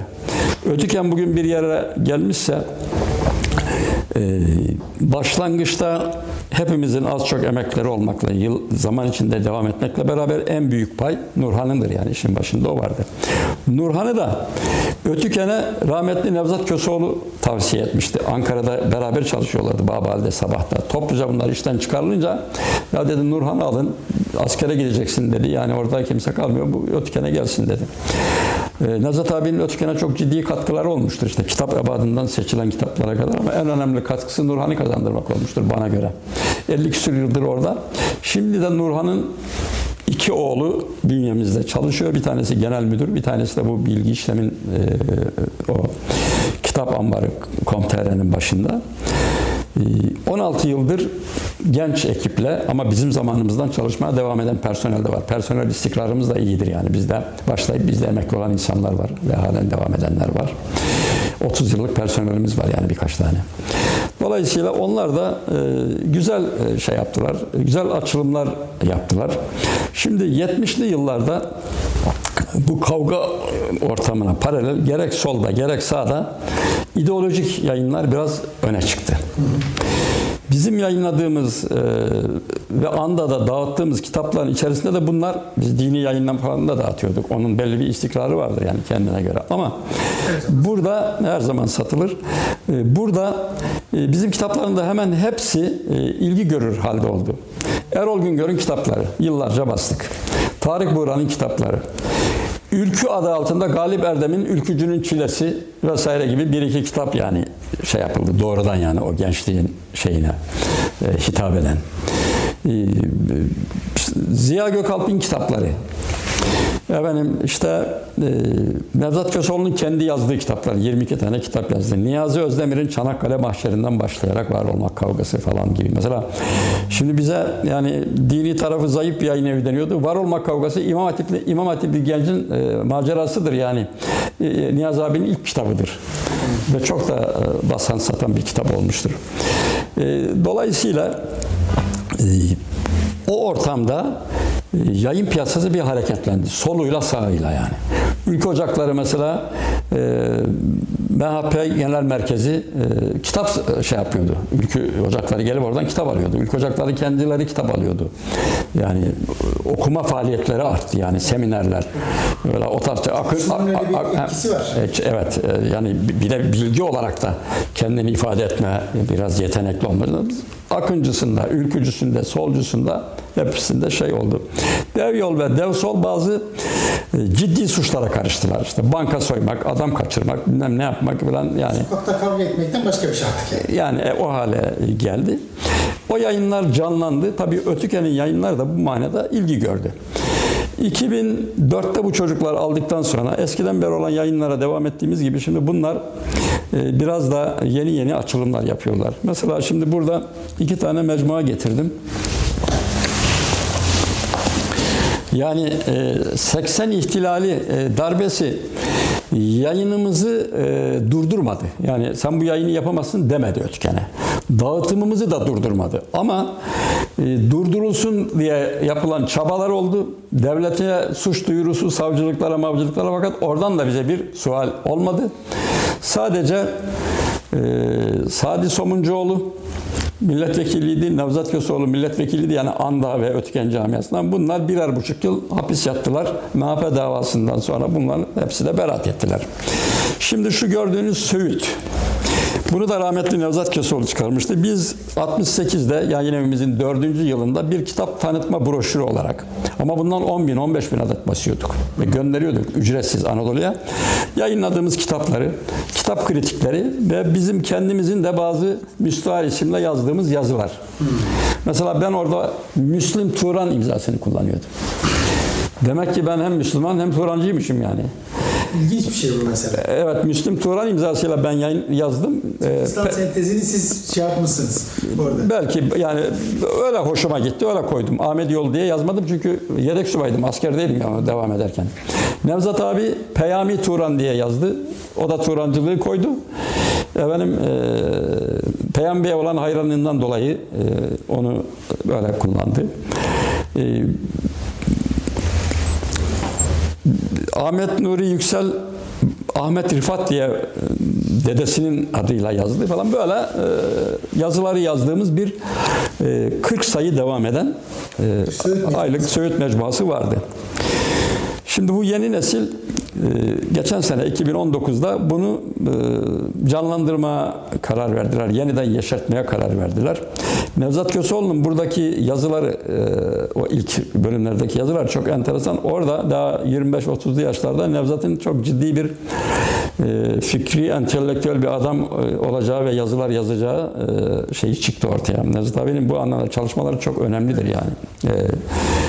Bu Orta Asya şeyleri Kültür Bakanlığı'nın yayınladığı 32 ciltlik eser falan oralarda. Mesela Türkçenin e, macerasını anlatan büyük Türk klasikleri o da bizim o e, yangın ortamlarından sonra çıkardığımız. Yani enstitü çapında işlerdir yani. Bu kadar e, akademisyeni vesaireyi toplayıp şey yapmak. Hep bunları becerdi yani Allah rahmet eylesin. Şimdi Kültür şey yani büyük kültür oluşturan isimler. Evet kültür adamı. Bu, bu hocaların hepsini şey yaptı. Şimdi bize tabii şu- şunu desinler bunu desinler. Ya biz Kafesoğlu'ndan Bahattin Ögel'e kadar Hazreti Mevlana'dan işte Tarık Buğra'ya kadar Cemil Meriç'ten Abdülhak Şinasi İsar'a kadar yani e, yayınlamadığımız e, eser kalmadı Atsız'a, Necip Fazıl'a kadar. Ve şu anda bizim 500'ü üzerinde yazarımız oluştu. Bunlar da tabii ara sıra eserler vermeye devam ediyorlar. Bizdeki dosyalar birikiyor.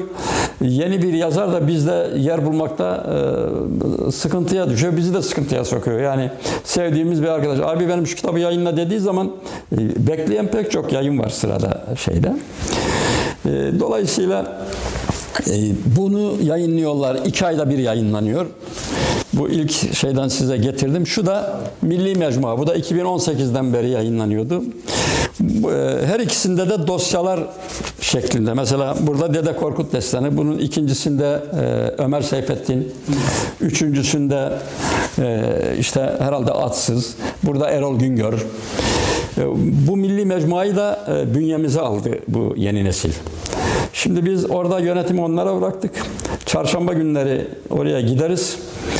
Yazarımız, çizerimiz, dostlarımız, işte ortaklardan gelebilenler otururuz. E, Orada milli ikram çay, kaşar peyniri ve simittir. E, Ondan sonra çayımızı kahvemizi içeriz. Hangi E, saatlerde gidiyorsunuz bilelim de. ee, yani saat e, bir buçukta falan ikide gelir altıya kadar falan otururuz. Ama bu pandemi sebebiyle tatil ettik o faaliyetleri. Yani O faaliyeti burada yapıyoruz. sizinle yapıyoruz evet. Tekrar açıldığı zaman bekleriz inşallah. İnşallah. Oraya e, pek çok arkadaşımız da sağ olsun gelir gider. E, bizimle bu yeni nesil e, istişare etme ihtiyacı olan bir şey olursa görüşür. Onun dışında bize çay kahve ikram edip e, gönderiyorlar. E, E, 78'e kadar 14 yıl e, şirket bile olmamışız. Ondan sonra yıllarca yine e, şey yapmamışız ama e, artık son yıllarda bir e, 15-20 yıldan beri bize de bir cep harçlığı veriyorlar yani artık e, müessese oldular. Yani yayın evi 3-5 kuruş para kazanıyor. E, Devlete vergisini ödüyor. E, Bize de bir şeyler veriyor. Yani e, o manada ayaklarının da üzerinde durur halde inşallah. E, Bu vakıf olarak düşündük diyorsunuz ya. E, vakıf şu- Yapılandırdınız mı mesela? Yok, vakıf şuuru içerisinde baktık. Yani öyle de vakıf şuuru. Bu emanet dedik. Burası yaşasın dedik. Ee, iki insan arasında e, problem olan anlar olmaz mı? Siz ikimiz ortağız. Problem varsa ötükene bulaştırmadık bunu. Ötükenden, ötüken kendiliğinden de artık şu cep harçlığı olarak alın e, deyinceye kadar bir e, şey almadık, talep etmedik. Herkes kendi hayatını kendi şeyiyle kazandı. Ben e, muhtelif firmalarda yöneticilik yaptım. Ondan sonra emekli olduktan sonra da kağıt ticareti yaptım yani. E, o- Siz Ötüken'de profesyonel iş çalışmadınız. Yok.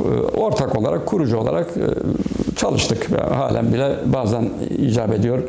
Şu işi bizim adımıza görüş diyorlar. İşte e, sizin yaptığınız gibi Ötüken'le ilgili bir görüşme, bir e, sohbet varsa sen git bak diyorlar. Ama o işlerine bakıyoruz. Ama onun dışında profesyonel olarak çalışan bir tek Nurhan Bey var. O da dediğim gibi 52 yıldır orada. O da emekli oldu ama haftanın dört günü falan gidiyor o. Sadece bizim gibi çarşambaları gitmiyor. Postacı şey gezmeye çıkarmış emekli postacı mektup dağıttığı yerleri gezermiş. Evet. Artık 52 yıl bir yerde çalıştıktan sonra değil mi? Tabii oraya gidiyor. Şu faydası da var. Hem dosya bakıyor yani yayınlar hakkında e, çok tecrübeli. Hem de e, kendi evladı da onun nezdinde yetişiyor. Ertuğrul diye bir gencimiz var. Nurhan Bey'in oğlu. E, O da işletme okudu. E, O genç nesil yönetiyor. Kendi ahenkleri de kendi aralarında iyi. Bir şey istişare ihtiyaçları varsa yapıyorlar, değilse e, işi götürüyorlar. Bu milli mecmuayı da bünyelerine kattılar. Bunu da iki ayda bir yayınlıyorlar. Ayın birinde milli mecmua çıkıyor, birinde Söğüt çıkıyor. Milli Mecmua daha akademik ağırlıklıdır. Evet, Yani- e, Sö- Söğüt'te e- edebiyat, edebiyat ve kültür ağırlıklı. E, Fena değil. E, Hiç basmasaydık dediğiniz kitabınız oldu mu? Ya şu kitabı niye bastık? Basmasaydık iyi olurdu dedi. Hocam mesela şimdi depoda çok uzun yıllar kalan kitaplar vardır yani. İs- isimleri yani e, depoyu şişirmekten başka bir şey olmaz. Hatıra binaen falan basılmıştır yani tamam mı? Söyler misiniz? Var mı böyle? Geçmiş gün. Mesela şöyle, e, kanun yolları diye yayın evinin başlangıç günlerinde e, bir hukukçu e, ağabeyimizin hazırladığı bir kitap. Hukukçuları ilgilendiren yani hukuk neşriyatı, hukuki bir neşriyat. Ve orada o abilerimizden biri demiş ki ya işte bu adam istiyor şunu basın. Biz de daha o zamanlar ayda bir kitaba bile ulaşmamışız yani. Tamam mı? E, almışız, başmışız. Bilmiyorum belki depoda e, vardır yani. Yangın yangında gitmediniz. Yangında bitmediyse mesela böyle basmasan da olurdu.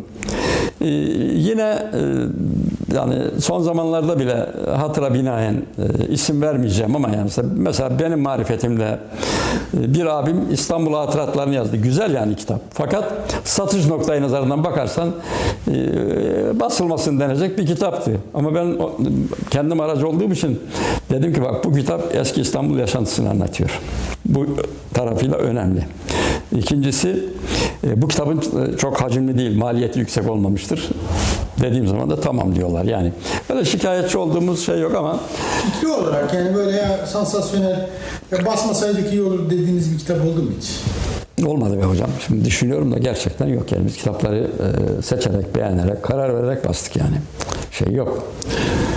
Yani biz Rus ihtilalinden hatıralar Abdullah Battal Taymas'tan efendim e, Ügetaba eve dönüş e, efendim e, Cengiz Dağcı, Cengiz Aytmatov Aytmatov da basmasa. yani hocam bizim e, yani bize kimse bir şey e, normalde dememesi lazım. Yani biz her şeyiz ya buradaki yayın hayatının içerisinde sadece ideolojik, yıkıcı, bölücü e, yani insanımıza e, yabancı e, kültürümüzü aşağılayan ve o eserlere karşı dikkatimiz var. Yani onları basmıyoruz ama onun dışında yazarlara baktığın zaman yani herkes var bizde. Evet. Öyle bir halimiz var.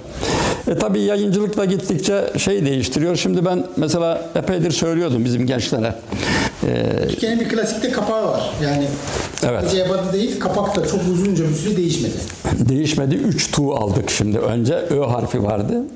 Sonra Logodan bahsediyorum. e, logodan bahsediyorum. 3 tu oldu. Onu da Ecdat bizim 7 deniz 3 kıtaya yayılmış ya. Evet. E, işte tu biliyorsun ta Orta, Orta, Orta Asya'dan gelen ha, hakimiyet sembolümüz. İşte Osmanlı'nın da e, şeyine e, Afrika, Asya, e, Avrupa şeyine dikmişiz tuğları Allah indirmesin yani. E, böyle bir şeyimiz değişmedi. Kitap ebadımız da ötüken e, şeyi denen, e, ebadı denen bir modelle devam ediyor. Ama zaman içinde bu nesiller mesela şöyle başka kitap ebatları da çıkardılar. Ben, roman boyu. efendim? Roman boyu. Ha, roman boyu. Şimdi bizim e, gençlere şeyi söylüyordum yani çocuk neşriyatına da bir girelim falan diye. Biz şimdi fuarlar muarlar bakımından yayıncılık sektörünü fazla konuşamadık. Orada da çok ciddi gelişmeler var yani. Yalnız Ötken ve Anda çevresinde biraz e, kaldık ister istemez ama yayıncılık e, faaliyeti e, açıldı yani. Genişledi. dışarıya da açıldı. E, TEDA diye bir e, Kültür Bakanlığı'nın teşvik ettiği şey var. Türkçe ile yazılmış eserlerin yabancı dile çevrilmesi konusunda.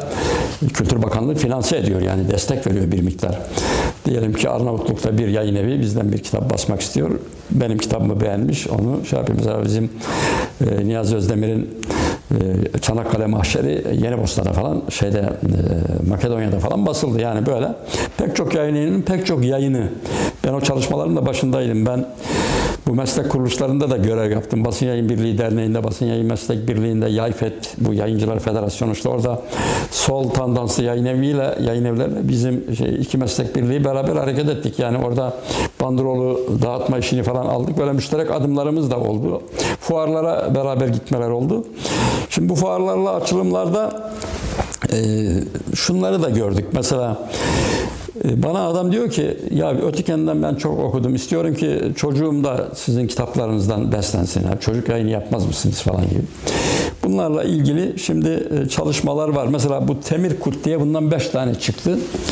Bunlar Oğuzhan'ın yolu, işte Balamir Han'ın okları falan gibi eski Orta Asya e, Türklüğünden, destanlardan vesaireden resimli e, şeyler. E, bu e, gençlik e, yayını olarak çıktı. Şimdi Türk tarihinden hikayeler diye yine gençlere hitap eden e, Bekir Büyük Arkınlardan falan şey seçmelerle e, Yılmaz Öztuna'dan yapılıyor. Bir de ilkokul seviyesine indirme hedefi var yani bu e, yayınları. O zaman her zaman okunacak kitaplar diyoruz ya biz bunu. Yani hem modası geçmez her zaman okunur, ihtiyaç duyulur anlamında bu sloganı kullanıyoruz. Mesela bizim şeyimizde öyle yazar. Evet, hem de e, her neslin okuyacağı kitaplar anlamında bir e, çabanın içerisinde bu yeni e, genç yöneticiler. Bu manada da güzel şeyler vaat ediyor inşallah. Yayın evi kendi ayakları üzerinde duran bir yayın evi. Her şey resmi olan bir yayın evi. Yani öyle hani e, bir personeli çalıştırırsın 5 bin lira maaş verirsin de 3 bin lira gösterirsin öyle falan şeyleri yok uygulamaları. E, Her şey faturalı girer, her şey faturalı çıkar. Zaten e, bu e, e-fatura denen arşivleri bulunan faturalara da girmiş olduk ciromuz falan itibariyle. Dolayısıyla e, kültüre hizmet e, şeyinde e, inşallah e, devam eder gider diye düşünüyoruz. Yayın, yayın çizgimiz işte bu savrulmalar yaşamadık yani. Bir takım yangın mangın gibi sıkıntılarımız işte o kavga ortamında bizim depomuza bakan çocuk kadırgada oturuyordu. E, Anda da depoya bakan sorumlu bir arkadaşımızı yeğeni. Öldürdüler çocuğu yani bu dev solcular geldi. e, Bekar evinde kalıyordu. Yanındaki arkadaşı da Ankara'daymış o gün. E, Vurdular, öldürdüler. Yani bu tarz e, acılar da yaşadık o kavga döneminde. E, Kadırga işte can kurtaran o taraflar kurtarılmış bölge o zaman. Çocuk da e, oralarda işte bekar ev gibi falan ufak bir yerlerde kalıyor. Be- bekardı da kendisi. Böyle sıkıntılarımız oldu. E, Ama e, dayanabildik, direnebildik. Ben şöyle bakıyorum. 56 yıllık şeyde Lütfü Hocam biz e, kurduğumuz zaman bugünlere geleceğimizi bilmiyorduk. Böyle bir hesabımız yoktu. Yani gençlik ne diyorum yani ben e, en gençleri bendim 18 19 yaşındaydım yani burası e, kurulduğu zaman. E, En yaşlımız da işte Niyazi Özdemir, şey Nevzat Köseoğlu onlar da 21-22 yaşlarındaydı. E, Ahmet Nuri Yüksel Teknik Üniversitede asistandı. O da işte 30'lu yaşlardaydı falan yani. Fakat 56 yıllık bir devam eden yayın var kesintisiz. E, Bu bir lütuf yani. E, Ben bunu kendi başarımız olarak görmüyorum. Türkiye'de yayıncılığın böyle çok kesintili, yayın evlerinin çok uzun ömürlü olmadığı hesaba katılırsa e, bu büyük E, Zaten yani. şimdi biz ilk beşe falan giriyoruz yani. Değil mi? Tarihi İnkılap, Remzi devam ediyor halen. E, Bedir Yayın Evi de Şevket Bey vefat etti ama devam ediyor. Yani kitap basmıyor ama ya işte yani Yağmur Yayın Evi el değiştirdi. Boğaziçi Yayın Evi el değiştirdi. Yani Sönmez Neşriyat devam etmiyor. edemiyor falan. Yani böyle biz buna baktığımız zaman işte Ötüken'de e, devam edenler arasında ama e, ciddi devam edenler. Basan Evet. iki yayın evinden biri Evet. Şimdi Timaş bizden 25 sene sonra kurulmuş. Damla Yayın Evi bizden 20 sene sonra kurulmuş mesela. Onlar hep 80 On kuşağı yayın evleri. Şu anda Evet. büyük yayın evlerinin önemli bir kısmı 80 kuşağı. 80 kuşağı. Evet. Neden o da? Çocuk yayınları da dahil. Bu ülkücü, işte milliyetçi, solcu, molcu kavgaları, siyasi kavgalar vesaire içerisinde yayında bir hızlanma oldu yani. 70'li yıllar hem sokak kavgalarının hızlandığı hem de yayın faaliyetlerinin hızlandığı.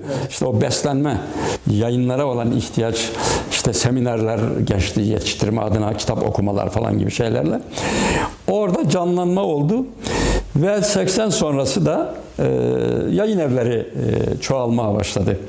Yani Erdem e, yayınları bile e, 80'li yıllara yakın zamanda 85-86 evet. e, yani yok o kadar değildir. E, zannediyorum 79'larda falan kuruldu 79-80'lerde. Yani Derya Dağıtım'dan e, ayrıldıktan sonra Ebu Bekir arkadaşım olduğum için biliyorum öyle 80'lerin başında kuruldu. E, çoğu böyle. E, Eski olanlarda işte Cağaloğlu Yayın Evi, Minnetoğlu Yayın Evi bunlar artık yaşamıyorlar. Yani nesillerde devam etmedi. E, Biz de e, çok şükür şu anda 56. yılını e, yaşıyoruz. 2015 yılında devlet de bizi e, ödüllendirdi, şereflendirdi. E, Kültür Bakanlığı'nın 2015 yılı e, şeyini Edebiyat Sanat Kültür Ödülünü yayın evimiz aldı. E, Efendim e, çok yazarımız ödül aldı. Yani bu sivil toplum kuruluşlarının şeyle yazarlar birliğinde yani e, Eskader'den vesaireden bizim e, her sene ödül almayan kitabımız hemen hemen yoktur yani. E bunlar da tabii e, sevindirici şeyler. E, bizi böyle biraz ideolojik bir ortama böyle e, saptamak, gömmek isteyen e, bir anlayış, bir şey olmakla beraber şimdi ben onların hepsinden ibra aldığımız kanaatindeyim. Bizim Müslümanlığımıza da artık kimse bir laf etmiyor. E, inşallah e, etmesi için de sebep yok. Eskiden de yoktu. E, milliyetçiliğimize de bir laf e, etmiyor. Türkçülüğümüzü az bulan olabilir. Onlar da bir laf etmiyor. Çünkü her kesimin e, yayını var bizde yani. İbra alma şeyi çok hoştu kalıbı. E, Yani artık herhalde yani onlar iddialarından şey biz tabii böyle bir savunma içinde de olmadık gerçekten. istikametimizi nasıl tutturmuşsak işte kalite, e, seçicilik, e, düzgün olmak, dürüst olmak bunlar bizim ilkelerimiz yani. Bu, bu halleri şey yapmadık, terk etmedik. Hiçbir e, yazar hakkımı yedi, şu etti, bu etti diyemez. Rahmetli Haluk Dursun'dan İskender Pala'ya kadar, Beşir Ayvazoğlu'na kadar bizim yazarımız olmayan kimse de yoktur yani. Biz bunların da bu saydığım isimler ilk kitaplarını bizde bastırmışlardır. Yani onlara bir e, bir yazar yetiştirme bir zemin aşma adına yani mesela İstanbul'da Yaşama Sanatı diye çok güzel bir kitabı vardı rahmetli Haluk Dursun. Çok da sevdiğim bir kardeşimizdi. Ee, Onu biz bastık İstanbul'da. İskender Pala e, tasavvuf edebiyatı, divan edebiyatı üzerine yani bir e, önemli isimdir. Çalışmalarını biz bastık. Ee, Biraz şöhret olduktan sonra işte o kapı yayınları falan oralarla e, şeyler oldu. Beşir Ayvazoğlu'nun e, kitaplarını. Ee, Yani o da görevdir tabii. Ee, Yeni yayınlar da geliyor. Mesela şimdi Hasan Ermez diye bir delikanlı var. Bunu da o hazırlıyor. Geçen gün baktım yeni bir dizi başladı ya e, kuruluş şey Uyanış Büyük Selçuklu diye. E, Danışmanlar arasında bizim e, senaristler danışmanlar arasında Hasan Ermez de girmiş. Bu delikanlı Adanalı 25 yaşlarında falan bir çocuk. Yani e, bana göre e, ge- geleceğin atsızı diyebilirim yani. O kadar fikri muhtevası tabii daha müktesebatı şey olmayabilir ama yönlendiği şey öyle. O bakımdan sizin soracaklarınız varsa cevap verelim. Epey bir ötüken sohbet Çok yaptık. güzel bir sohbet oldu. Çok teşekkür ediyorum. Estağfurullah. Sağ olasınız. Bu dar vakitlerde davetimizi kırmadınız, icabet ettiniz. Evet, bugün Ötüken yayınları e, kurucularında ve e, 56 yıldır da bu yayın evinin faaliyetlerinin sürmesine büyük emekler harcamış olan Ahmet İyioğlu ile Türkiye'de Yayıncılığın Hafızası e, projesi kapsamında sözlü tarih görüşmesi yaptık. Allah Ahmet Bey'e uzun ömürler versin. Amin. Çok teşekkür ederim. Yani ben Hizmetlerini daim eylesin. Ben de e, sizlere teşekkür ediyorum. Yani böyle bir e, imkan e, verdiniz. Bunları dile getirmek, konuşmak e, e, oldu, imkanını bulduk. E, yayıncılığın genel olarak yani ben geleceğinden de epey ümitliyim çeşitli sıkıntılar olmakla beraber son sözler olarak onu da söyleyeyim. Mesela baktım Eylül ayı itibariyle 48 milyon bandrol satılmış. 2020 Eylül'ünde. Geçen sene bu rakam 319 300 Ya- Ya- Yayfet Yayıncılar Federasyonu e, onun da başında yayıncı bir arkadaşımız var e, bizim Münir Üstün. Onları yayınlıyorlar yani yayın evleri biliyorsun bandrolsuz kitap şey yapmıyorlar. Şeyde bu sene 1 milyon 500 küsur e, bin şey olmuş. E, bir e, Nüshat Habedi. e, tab edilmiş. E, bunların 800 küsuru kültür yayıncı alanında ki biz genelde kültür yayıncı alanındayız. E, eğitim yayıncılığı 500 küsur civarında. İşte e, İtalya yayınların adedi e, düşmüş, e, öyle gelen kitaplar da dahil. E, devletin verdiği ders kitapları falan bunları üst üste koyarsanız biz yayıncılıkta yeni başlık adı altında Avrupa'da pek çok ülkeyi, İtalya'yı falan geçmiş durumdayız. E, Şu anda 6. durumda falanız. Ciro itibariyle de e, yani bu yılın verilerini bilmiyorum. e, 10. sıradaydık.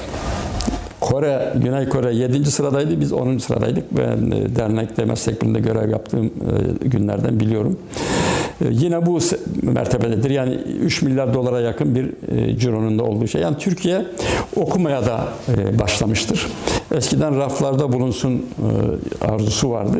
Satılıyor kitap. Ne kadar okunuyor bilmiyorum ama bu gelişmeler ve dünyaya açılımlar, fuarlarda yer almalar, şimdi bunlar hep pandemi sebebiyle bu sene durdu ama sevindirici sektör adına gelişmeler de var. İnşallah kitap önemli. Biz kitaba inanıyoruz. Vatan kurtarıcı. E, vatana da kurtarılmasında e, kitabı iyi arkadaş edinen nesillerin çok katkısı olacağı kanaatindeyim. Son e, ümidim, beklentimi de böyle ifade etmiş olayım. Çok teşekkür ediyorum. Harika. Çok teşekkür ediyoruz. Oradasınız. Allah'a emanet. Amin.